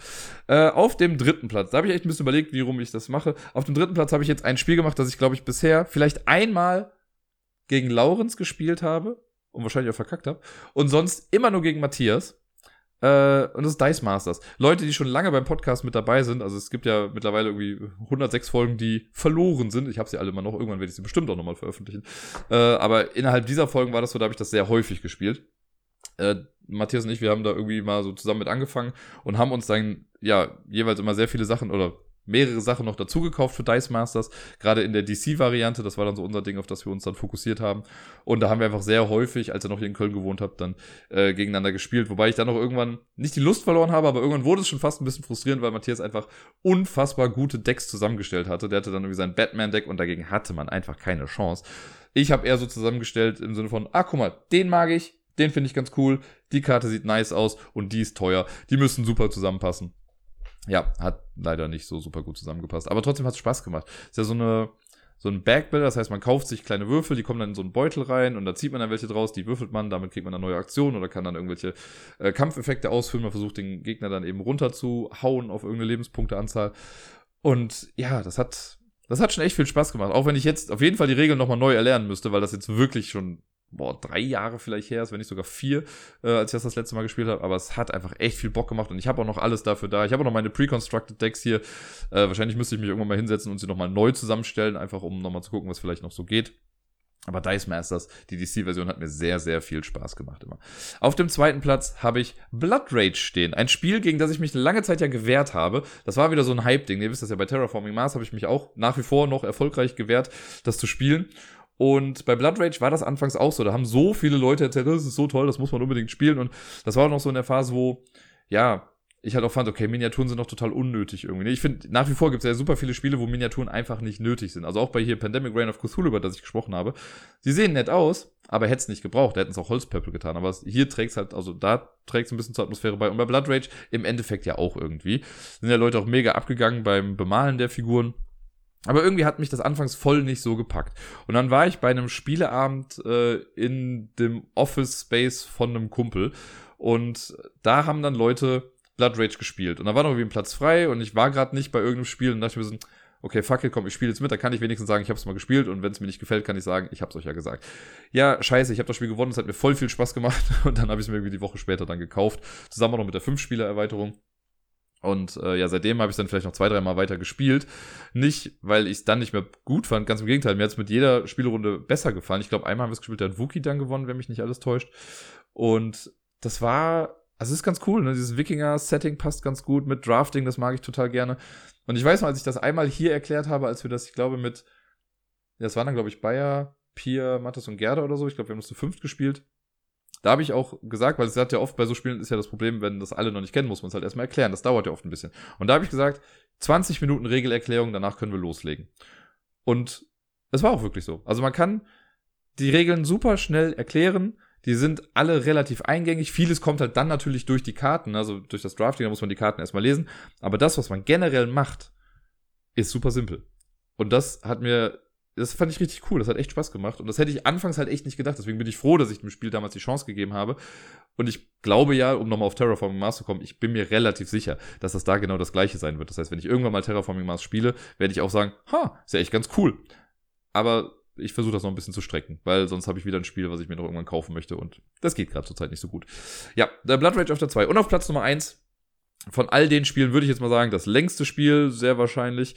Ähm, ja, nicht nur sehr wahrscheinlich, das ist mit Abstand das längste Spiel. Da habe ich schon fünf Stunden Runden von gespielt oder sogar noch länger. Das haben wir eine Zeit lang. Immer wenn wir hier, ich habe ja eine, also oft zu Hause Spieleabende gemacht unter dem Namen LAME, Local Area Multiplayer Event.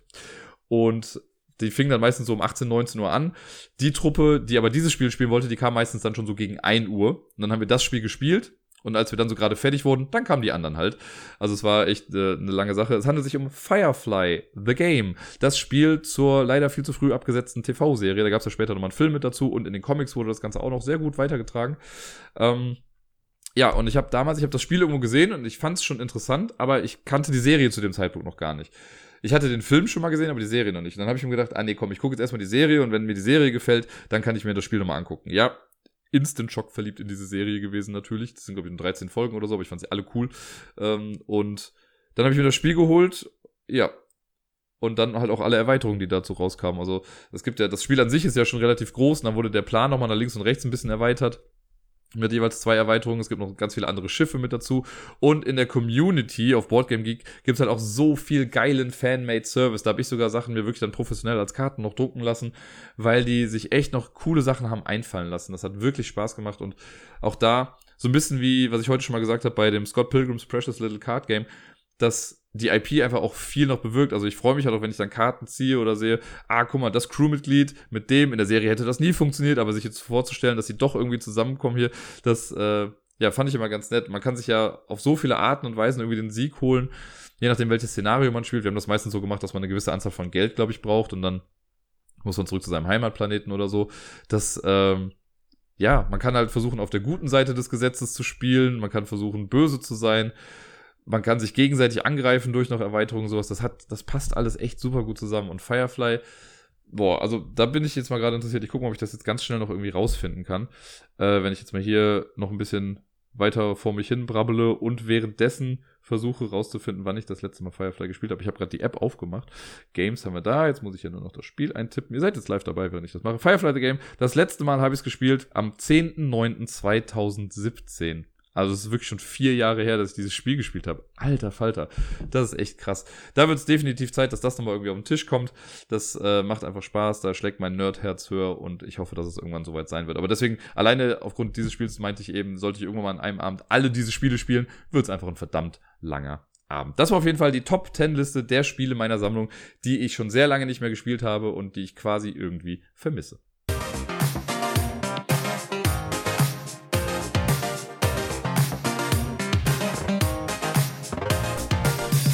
Und sonst so. Letzte Woche ist ein bisschen was zusammengekommen, also jetzt gar nicht irgendwelche großartigen Sachen, aber so als ich aufgeschrieben habe, was jetzt so alles mal so anstand, habe ich dann gemerkt, ach guck mal, waren ja doch ein paar Sachen. Äh, vor allem war die letzte Woche, glaube ich, für Miepel relativ interessant und für mich dementsprechend natürlich auch, weil Miepel hatte zwei Premieren, möchte ich mal so sagen. Zum einen war es das erste St. Martinsfest äh, für Miepel und äh, die erste Begegnung mit Karneval. Wie ihr ja vielleicht irgendwie auf Twitter oder sonst wo mitbekommen hat, wurde ja leider doch ein bisschen exzessiv Karneval gefeiert in Köln, was ja für viel Kopfschütteln gesorgt hat. Ähm, dem habe ich mich natürlich komplett entzogen. Also wenn ihr mich kennt, wisst ihr, dass ich Karneval jetzt echt nicht so geil finde und mich da auch eigentlich größtenteils rausziehe. Ich weiß, vor ein paar Jahren gab es aber eine kleine Ausnahme, aber das war auch wirklich nur eine Ausnahme. Und ähm, Miepel hat bei der Tagesmutter halt ein bisschen Karneval gefeiert. Da haben wir dann irgendwie am Dienstag gesagt bekommen, ja, die Kinder dürfen gerne verkleidet kommen, äh, weil sie dann halt da ein bisschen Karneval feiern. Und ich finde, so sehr ich also ich will nicht sagen, dass ich eine Abneigung habe, aber ich bin halt einfach kein großer Freund von dem Erwachsenen-Karneval, wie er so größtenteils zelebriert wird, einfach weil es ja für viele einfach wirklich nur ein weiterer Grund ist, sich komplett abzuschießen und einfach mal, ja, sich absolut daneben zu benehmen auch. Und äh, für Kinder finde ich es aber echt ganz süß. Also Kinderkarneval habe ich halt als Kind selber auch gerne mitgemacht. Und so zu sehen, wenn sich Kinder halt irgendwie süß verkleiden und so, ist das halt auch echt irgendwie nochmal was anderes. Und da war ich dann nämlich am Mittwoch, bin ich mit Miepel dann noch rumgegangen und habe äh, nach einem kleinen Kostüm für sie gesucht sollte jetzt auch nichts Aufwendiges irgendwie sein, weil ich dachte mir, gut, das passt jetzt im besten Fall eh nur dieses eine Jahr, wenn ich Glück habe, noch nächstes Jahr, äh, aber da glaube ich jetzt noch nicht so dran. Und sie ist im Endeffekt als Flamingo gegangen. Ich habe dann so eine süße kleine pinke Jacke gefunden, wo eine Kapuze mit dran ist und äh, auf der Kapuze oben drauf, wenn man sie anhat, ist quasi nochmal so ein Flamingo-Kopf irgendwie drauf und dann haben wir einfach noch ein paar rosa Sachen angezogen und dann passte das schon. Die anderen Kids waren jetzt auch nicht viel aufwendiger irgendwie verkleidet, also war auch ein Junge dabei, der glaube ich gar nicht verkleidet war, sondern das hat dann die Tagesmutter noch so ein bisschen, die hat noch ein bisschen was gezaubert. Das war, passte schon ganz gut, die hat uns dann so Fotos geschickt, wie sie dann da zusammen waren, das sind ja nur vier Kinder. Er war auf jeden Fall irgendwie ganz süß. Und äh, als ich dann sie dann abgeholt habe später, musste ich mit ihr dann immer so ein bisschen durch die Stadt, um nach Hause zu kommen. Und da haben wir dann ja auch noch ein paar andere Leute gesehen. Das fand sie auf jeden Fall auch irgendwie spannend, dann zu sehen, dass Menschen heute irgendwie ein bisschen anders aussehen als sonst. Ich habe ja, das ist ja auch immer das große zweigeteilte Ding. Also die, ich finde es mega interessant und spannend, an Karneval rumzugehen und Leute zu sehen, die coole Kostüme haben, die sich da wirklich Gedanken zugemacht haben und ja irgendwie auch ein bisschen mehr Gedanken einfach reingesteckt haben und vielleicht ein bisschen mehr Geld reingesteckt haben und dass das halt echt ganz cool aussieht dann. Was ich halt immer blöd für sind, so die Leute, die halt dann einfach in irgendwelchen Bundeswehr-Overalls rumlaufen oder als SWAT-Guy oder FBI-Agent oder sonst was, halt so diese mega billigen Kostüme. Gerade dieses Jahr war ja an Halloween auch schon das Ding hier mit äh, Squid Game, dass die Leute einfach mit ihren roten Overalls da rumlaufen. Das fand ich halt total unkreativ, aber dafür mag ich es umso mehr, dann irgendwie auch so ähm, Gruppenkostüme oder sowas zu sehen, die einfach nett aussehen und wo man ja sieht, dass da noch mehr hintersteckt, als nur sich besaufen zu wollen. Ja, das war auf jeden Fall Karneval für Miepel soweit. Und äh, ja, St. Martin stand ja auch dann an. Ich habe mit Miepel zusammen eine Laterne gebastelt und damit meine ich, ich habe eine Laterne gebastelt. Sie hat äh, interessiert zugeguckt und sie hat mir ein kleines bisschen geholfen. Ich habe so eine, ja, das war jetzt also nicht super aufwendiges, weil auch da dachte ich mir so, naja, komm, die Laterne, wenn sie bis nächstes Jahr hält, bin ich sehr happy, aber selbst da kann man dann ja schon wieder was Neues irgendwie machen. Wir haben einen kleinen Minion gebastelt. Äh, Miepel mag Minions nämlich sehr gerne oder wie sie sagt, nimm nimm. Also, ändert sich immer so ein bisschen mit den N und Ms in dem Wort bei ihr, aber Nimnim ist so das letzte gewesen. Und dann habe ich eine PET-Flasche genommen, habe die so abgeschnitten zur Hälfte und dann hat sie mir geholfen, äh, Kreppband in Blau und Gelb quasi so abzureißen. Und dann habe ich das quasi aufgeklebt und alles. Und da hat sie dann schon nur noch zugeguckt und habe ich ein Auge aufgeklebt und alles Mögliche gemacht. Und ich muss sagen, ich bin relativ zufrieden mit dem Resultat gewesen. Äh, sie fand es dann auch ganz cool. Sie hat auf jeden Fall dann auch erkannt, was es ist. Ne? Also als sie die fertige Laterne gesehen hat, meinte sie auch so, nimm, nimm. Und äh, dann sind wir am, ja, an dem Tag, an dem wir das Kostüm gekauft haben, an dem Mittwoch, waren wir dann auch bei einem kleinen St. Martinszug in der Stadt, der äh, im Kölner Dom anfängt. Ich wusste echt wirklich gar nicht, dass es das gibt, aber eine der anderen Mütter, die ihr, ihre Tochter auch in, bei der Tagesmutter hat, die hat das dann in unsere Eltern-WhatsApp-Gruppe. Ja, es ist soweit gekommen, ich bin in einer fucking Eltern-WhatsApp-Gruppe, ich weiß. Was ist nur aus mir geworden? Aber die hat das da reingepostet und äh, ich fand das irgendwie ganz nett als Idee. Und für Beeple halt auch irgendwie mal was Schönes, sich das dann anzugucken. Und ja, dann sind wir dann, nachdem wir das Kostüm gekauft hatten, in den Kölner Dom gegangen und haben äh, uns dann hingesetzt. Da war auch ganz cool, also es gab auch so eine quasi eine Einlassbeschränkung, der war jetzt absolut nicht voll. Die haben auch immer jede zweite Bank freigelassen, damit Abstände da sind. Das war ganz cool. Dann wurde das, äh, ja, das St. Martins Spiel so ein bisschen aufgeführt. Das ist natürlich immer noch eine Kirche, so mit Aufstehen, Hinsetzen, bla bla bla. Das ist ja ein gutes Oberschenkeltraining. Habe ich jetzt nicht alles mitgemacht. Ähm, aber ja, war so ganz nett. Und dann ist man dann rausmarschiert. Und das war für Miepel war es dann ganz schön, weil Gerda dann auch draußen gewartet hat. Sie kam dann auch später noch mit dazu, also konnte sie das quasi mit uns beiden dann machen. Und dann ist man vom Dom aus so ein bisschen durch die Stadt marschiert zu Groß St. Martin, so heißt die Kirche hier, äh, quasi auch direkt am Rhein. Und da gab es dann nochmal so einen kleinen, also nicht Abschluss Gottesdienst, da wurde einfach nochmal kurz was erzählt. Und am Ende gab es dann für alle Kids einen gratis Wegmann. Das war natürlich dann sehr, sehr schön. Äh, und ja, ich hatte, als wir den Weg gegangen sind, einfach weil es, ja, es wurde zwar gesagt, man soll auf den Mindestabstand irgendwie achten, das haben natürlich die wenigsten gemacht. Und irgendwie fand ich dann noch nicht so spannend, wenn Miepel irgendwie an meiner Hand geht und dann ja gar nichts sieht. Ich habe es dann auf den Schultern gehabt und sie hat dann die Laterne so getragen, so dass sie das alles überblicken konnte und auch die ganzen Laternen von oben dann sieht. Das war dann, glaube ich, echt ganz schön für sie. Sie hat auf jeden Fall hier und da immer mal hingezeigt und war sehr interessiert dabei bei der ganzen Sache. Ja, und dann sind wir aber dann auch irgendwann schon nach Hause dann äh, gefahren und ja, aber ich glaube, so für das erste St. Martin, gerade auch stilecht im Kölner Dom angefangen, ähm, war es ganz cool. Ich glaube, es hat dir ganz gut gefallen. Die Laterne lacht mich jetzt immer noch an. Sie steht jetzt gerade noch bei mir. Und mal gucken, ja, ob ich sie nächstes Jahr nochmal benutze oder ob es dann was anderes wird. Mal gucken, was dann gerade so aktuell ist irgendwie. Ähm, ja, auf der Schattenseite dieser ganzen Sache steht dann allerdings, dass es vielleicht ein bisschen zu kühl war für Miepel, weil sie auf jeden Fall seit Donnerstag, also ich glaube, ja, Donnerstag war ja dann der 11.11., .11., das war ja dann Karneval, da war sie noch bei der Tagesmutter. Am Freitag war Gerda auch selber noch krank und Miepel auch und deswegen sind die beide dann zu Hause geblieben. Äh, hat seitdem einen etwas äh, stärkeren Husten mal wieder gehabt und eine Rotznase. Hatten die anderen Kinder auch, also es ist jetzt nicht nur, dass nur sie das hatte, vielleicht hat sie das auch irgendwie einfach angeschleppt durch äh, ja, die Tagesmutter. Aber jetzt am Wochenende lag sie deswegen ein bisschen flach und morgen bleibe ich dann nämlich mit ihr zu Hause. Also ich nehme es gerade am Sonntag auf. Jetzt am Montag, wenn ihr das jetzt eventuell hört, sitze ich dann quasi zu Hause mit Miepel und kümmere mich ein bisschen um sie und werde mit ihr auch einmal noch zur Kinderärztin fahren. Äh, einfach weil wir noch neuen Hustensaft und sowas dann brauchen. Ich hoffe natürlich, dass sich das dann schnell irgendwie erledigt. Aber ja, was will man machen? Für sie wird es auch noch ganz toll, weil jetzt ab Dienstag dann, glaube ich, schon äh, bekommt Gerda nämlich Besuch von ihrer Mutter. Das heißt, Miepels Oma ist in Town und die werden natürlich auch ganz viel Zeit miteinander verbringen. Das freut mich für Miepel sehr, weil ich weiß, dass die sich ja gegenseitig auch sehr, sehr mögen. Von daher wird das schon ganz cool. Ja, so viel zu Miepel dann erstmal. Ich glaube, das war jetzt erstmal alles Wichtige hier. Ähm, ansonsten hatte ich letzte Woche, wir hatten wieder Rollenspiel am Donnerstag. Das war, es entwickelt sich gerade in eine Richtung, ich weiß noch nicht, ob mir das so sehr gefällt. Nein, es gefällt mir so gesehen schon. Für meinen Charakter wird es eine mega Scheiße. So in Kurzform spiele ich gerade quasi einen jungen Zauberer, der irgendwann mal von irgendeinem Teufel verflucht wurde und ähm, so ein Mal auf dem Arm hat. So ein bisschen wie das Mark of Cain für die Leute, die Supernatural kennen. Nur, dass da der Name steht von dieser Gottheit. Ähm, ja, und jetzt haben wir so einen, einen Experten gefunden, der sich damit auskennt und der sagt halt, ja, der Arm muss ab. Und jetzt sind wir gerade dabei, das alles in die Wege zu leiten. Ich habe das für meinen Charakter ausgewürfelt und ich habe leider so gewürfelt, dass er dann im Endeffekt damit einverstanden ist, dass der Arm abgehackt wird. Ähm, jetzt bin ich gerade dabei, mich eigentlich ein bisschen zu besaufen, damit ich damit klarkomme. Und wir haben aber noch so einen komischen Teufel beschworen, den wir erst bekämpfen müssen. Da muss das Blut auf irgendeine Axt, auf diese Axt muss auch irgendwelche Runen drauf. Damit muss mir dann der Arm abgehackt werden. Äh, ja mal gucken, wie das dann so wird, ne? Ich bin mir noch nicht sicher, ja. Also da hängt auch für meinen Charakter einfach viel dran, weil ich bin halt ein Zauberer und ich kann erst zaubern, seitdem ich diesen Fluch habe. Das heißt, erst in dieser Nacht, in der das irgendwie passiert ist, in dem mein Waisenhaus, natürlich war es ein Waisenhaus, äh, in dem ich das quasi zum Abfackeln gebracht habe, unwissentlich, ähm, habe ich halt dieses Mal bekommen auf dem Arm und seitdem habe ich diese Zauberfähigkeiten. Wenn mir jetzt der Arm abgehackt wird und ich von diesem Fluch los bin, kann ich vielleicht auch gar nicht mehr zaubern. Vielleicht muss ich dann eine andere Klasse auf einmal wählen. Ich habe keine Ahnung. Vielleicht passiert auch noch irgendwas und es wird irgendwie klar, dass man, mir den Arm nicht abhacken kann. Wer weiß. Wir gucken mal, äh, wie das Ganze so weitergeht. Am Donnerstag spielen wir auf jeden Fall weiter und ich bin schon derbe gespannt, wie es weitergeht, weil ja, jetzt bin ich auf jeden Fall sehr krass in die Story mit eingebunden. Das wird äh, interessant. Ja, ansonsten, ich habe es ja eben schon mal kurz erwähnt, Karneval mag ich ja nicht so sehr. Es war, was ich so gesehen habe von den Bildern her, äh, also ich war ja arbeiten einfach, ich arbeite ja auch quasi in der Innenstadt, also die Schule, an der ich arbeite, die ist in der Nähe des Kölner Doms. Ähm, und ja, alle Kolleginnen und Kollegen, die da waren, haben einfach nur kopfschüttelnd da gesessen und dachten, ey, was geht denn ab? Also was ist denn irgendwie los? Und alle, mit denen ich so großartig gesprochen habe, konnten es auch nicht so wirklich nachvollziehen.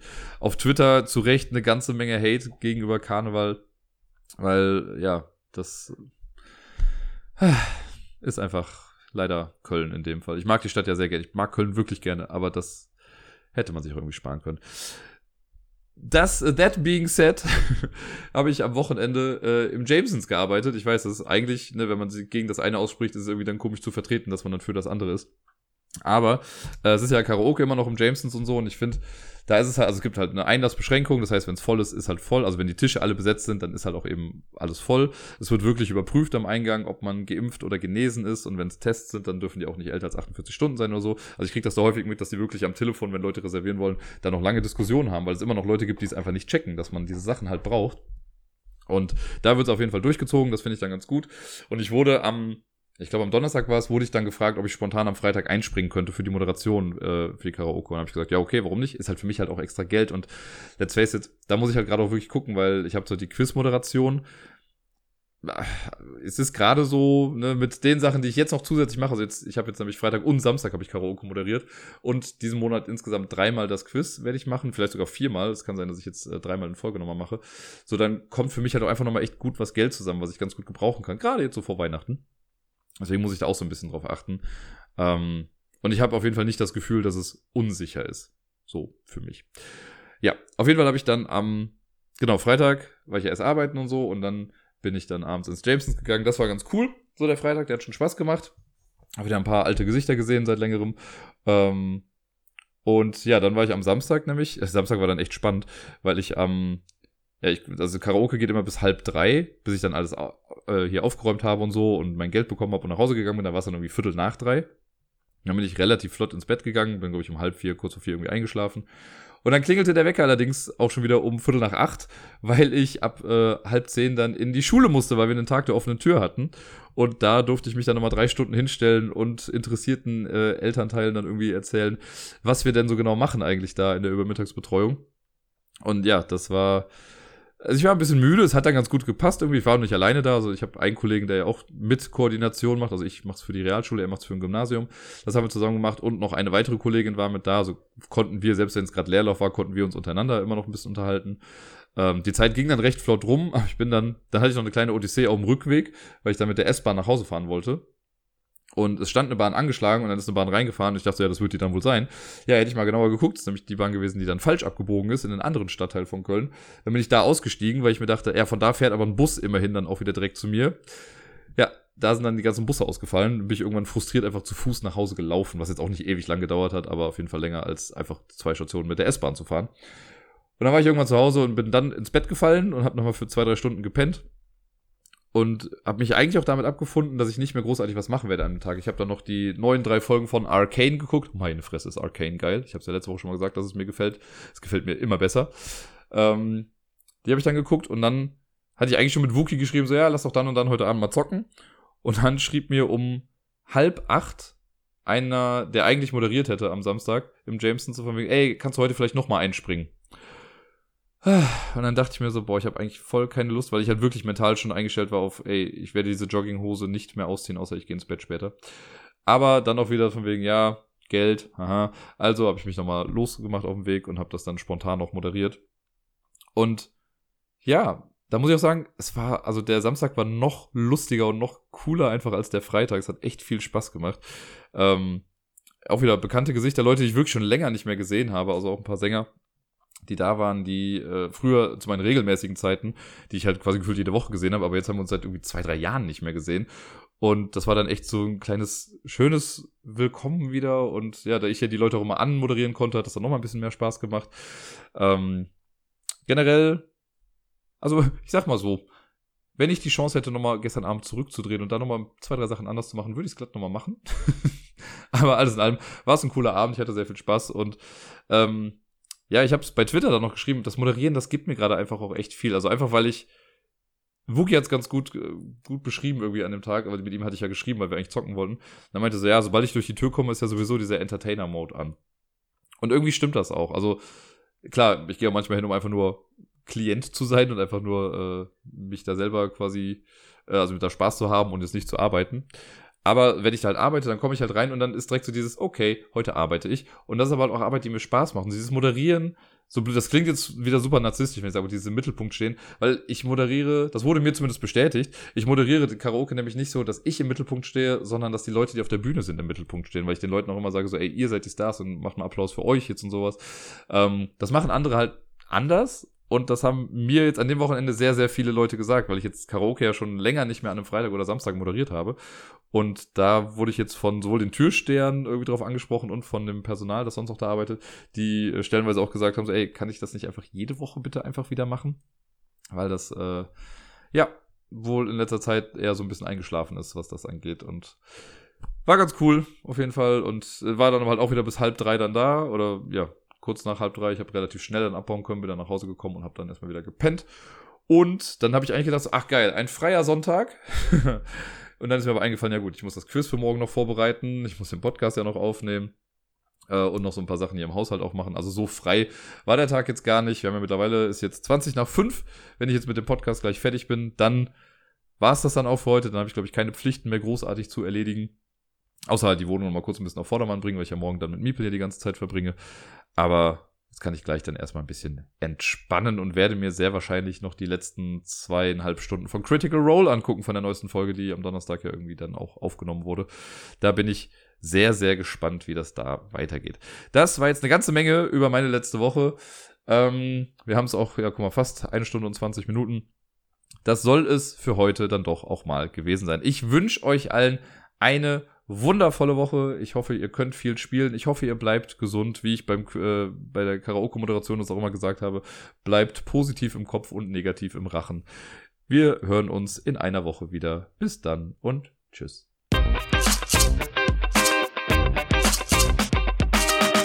Der Ablagestapel 10 Kampf in seiner neuesten Auflage ist übrigens auch letzte Woche zu Ende gegangen und ich glaube, es war letzte Woche, vielleicht war es auch schon zwei Wochen, ich bin mir gar nicht mehr sicher. Aber auf jeden Fall hat die liebe Debbie gewonnen. Deswegen hier nochmal einen herzlichen Glückwunsch an dich. Sie hat uns alle in Grund und Boden gespielt. Mal gucken, ob ich in der nächsten Auflage vielleicht ein paar mehr Chancen habe.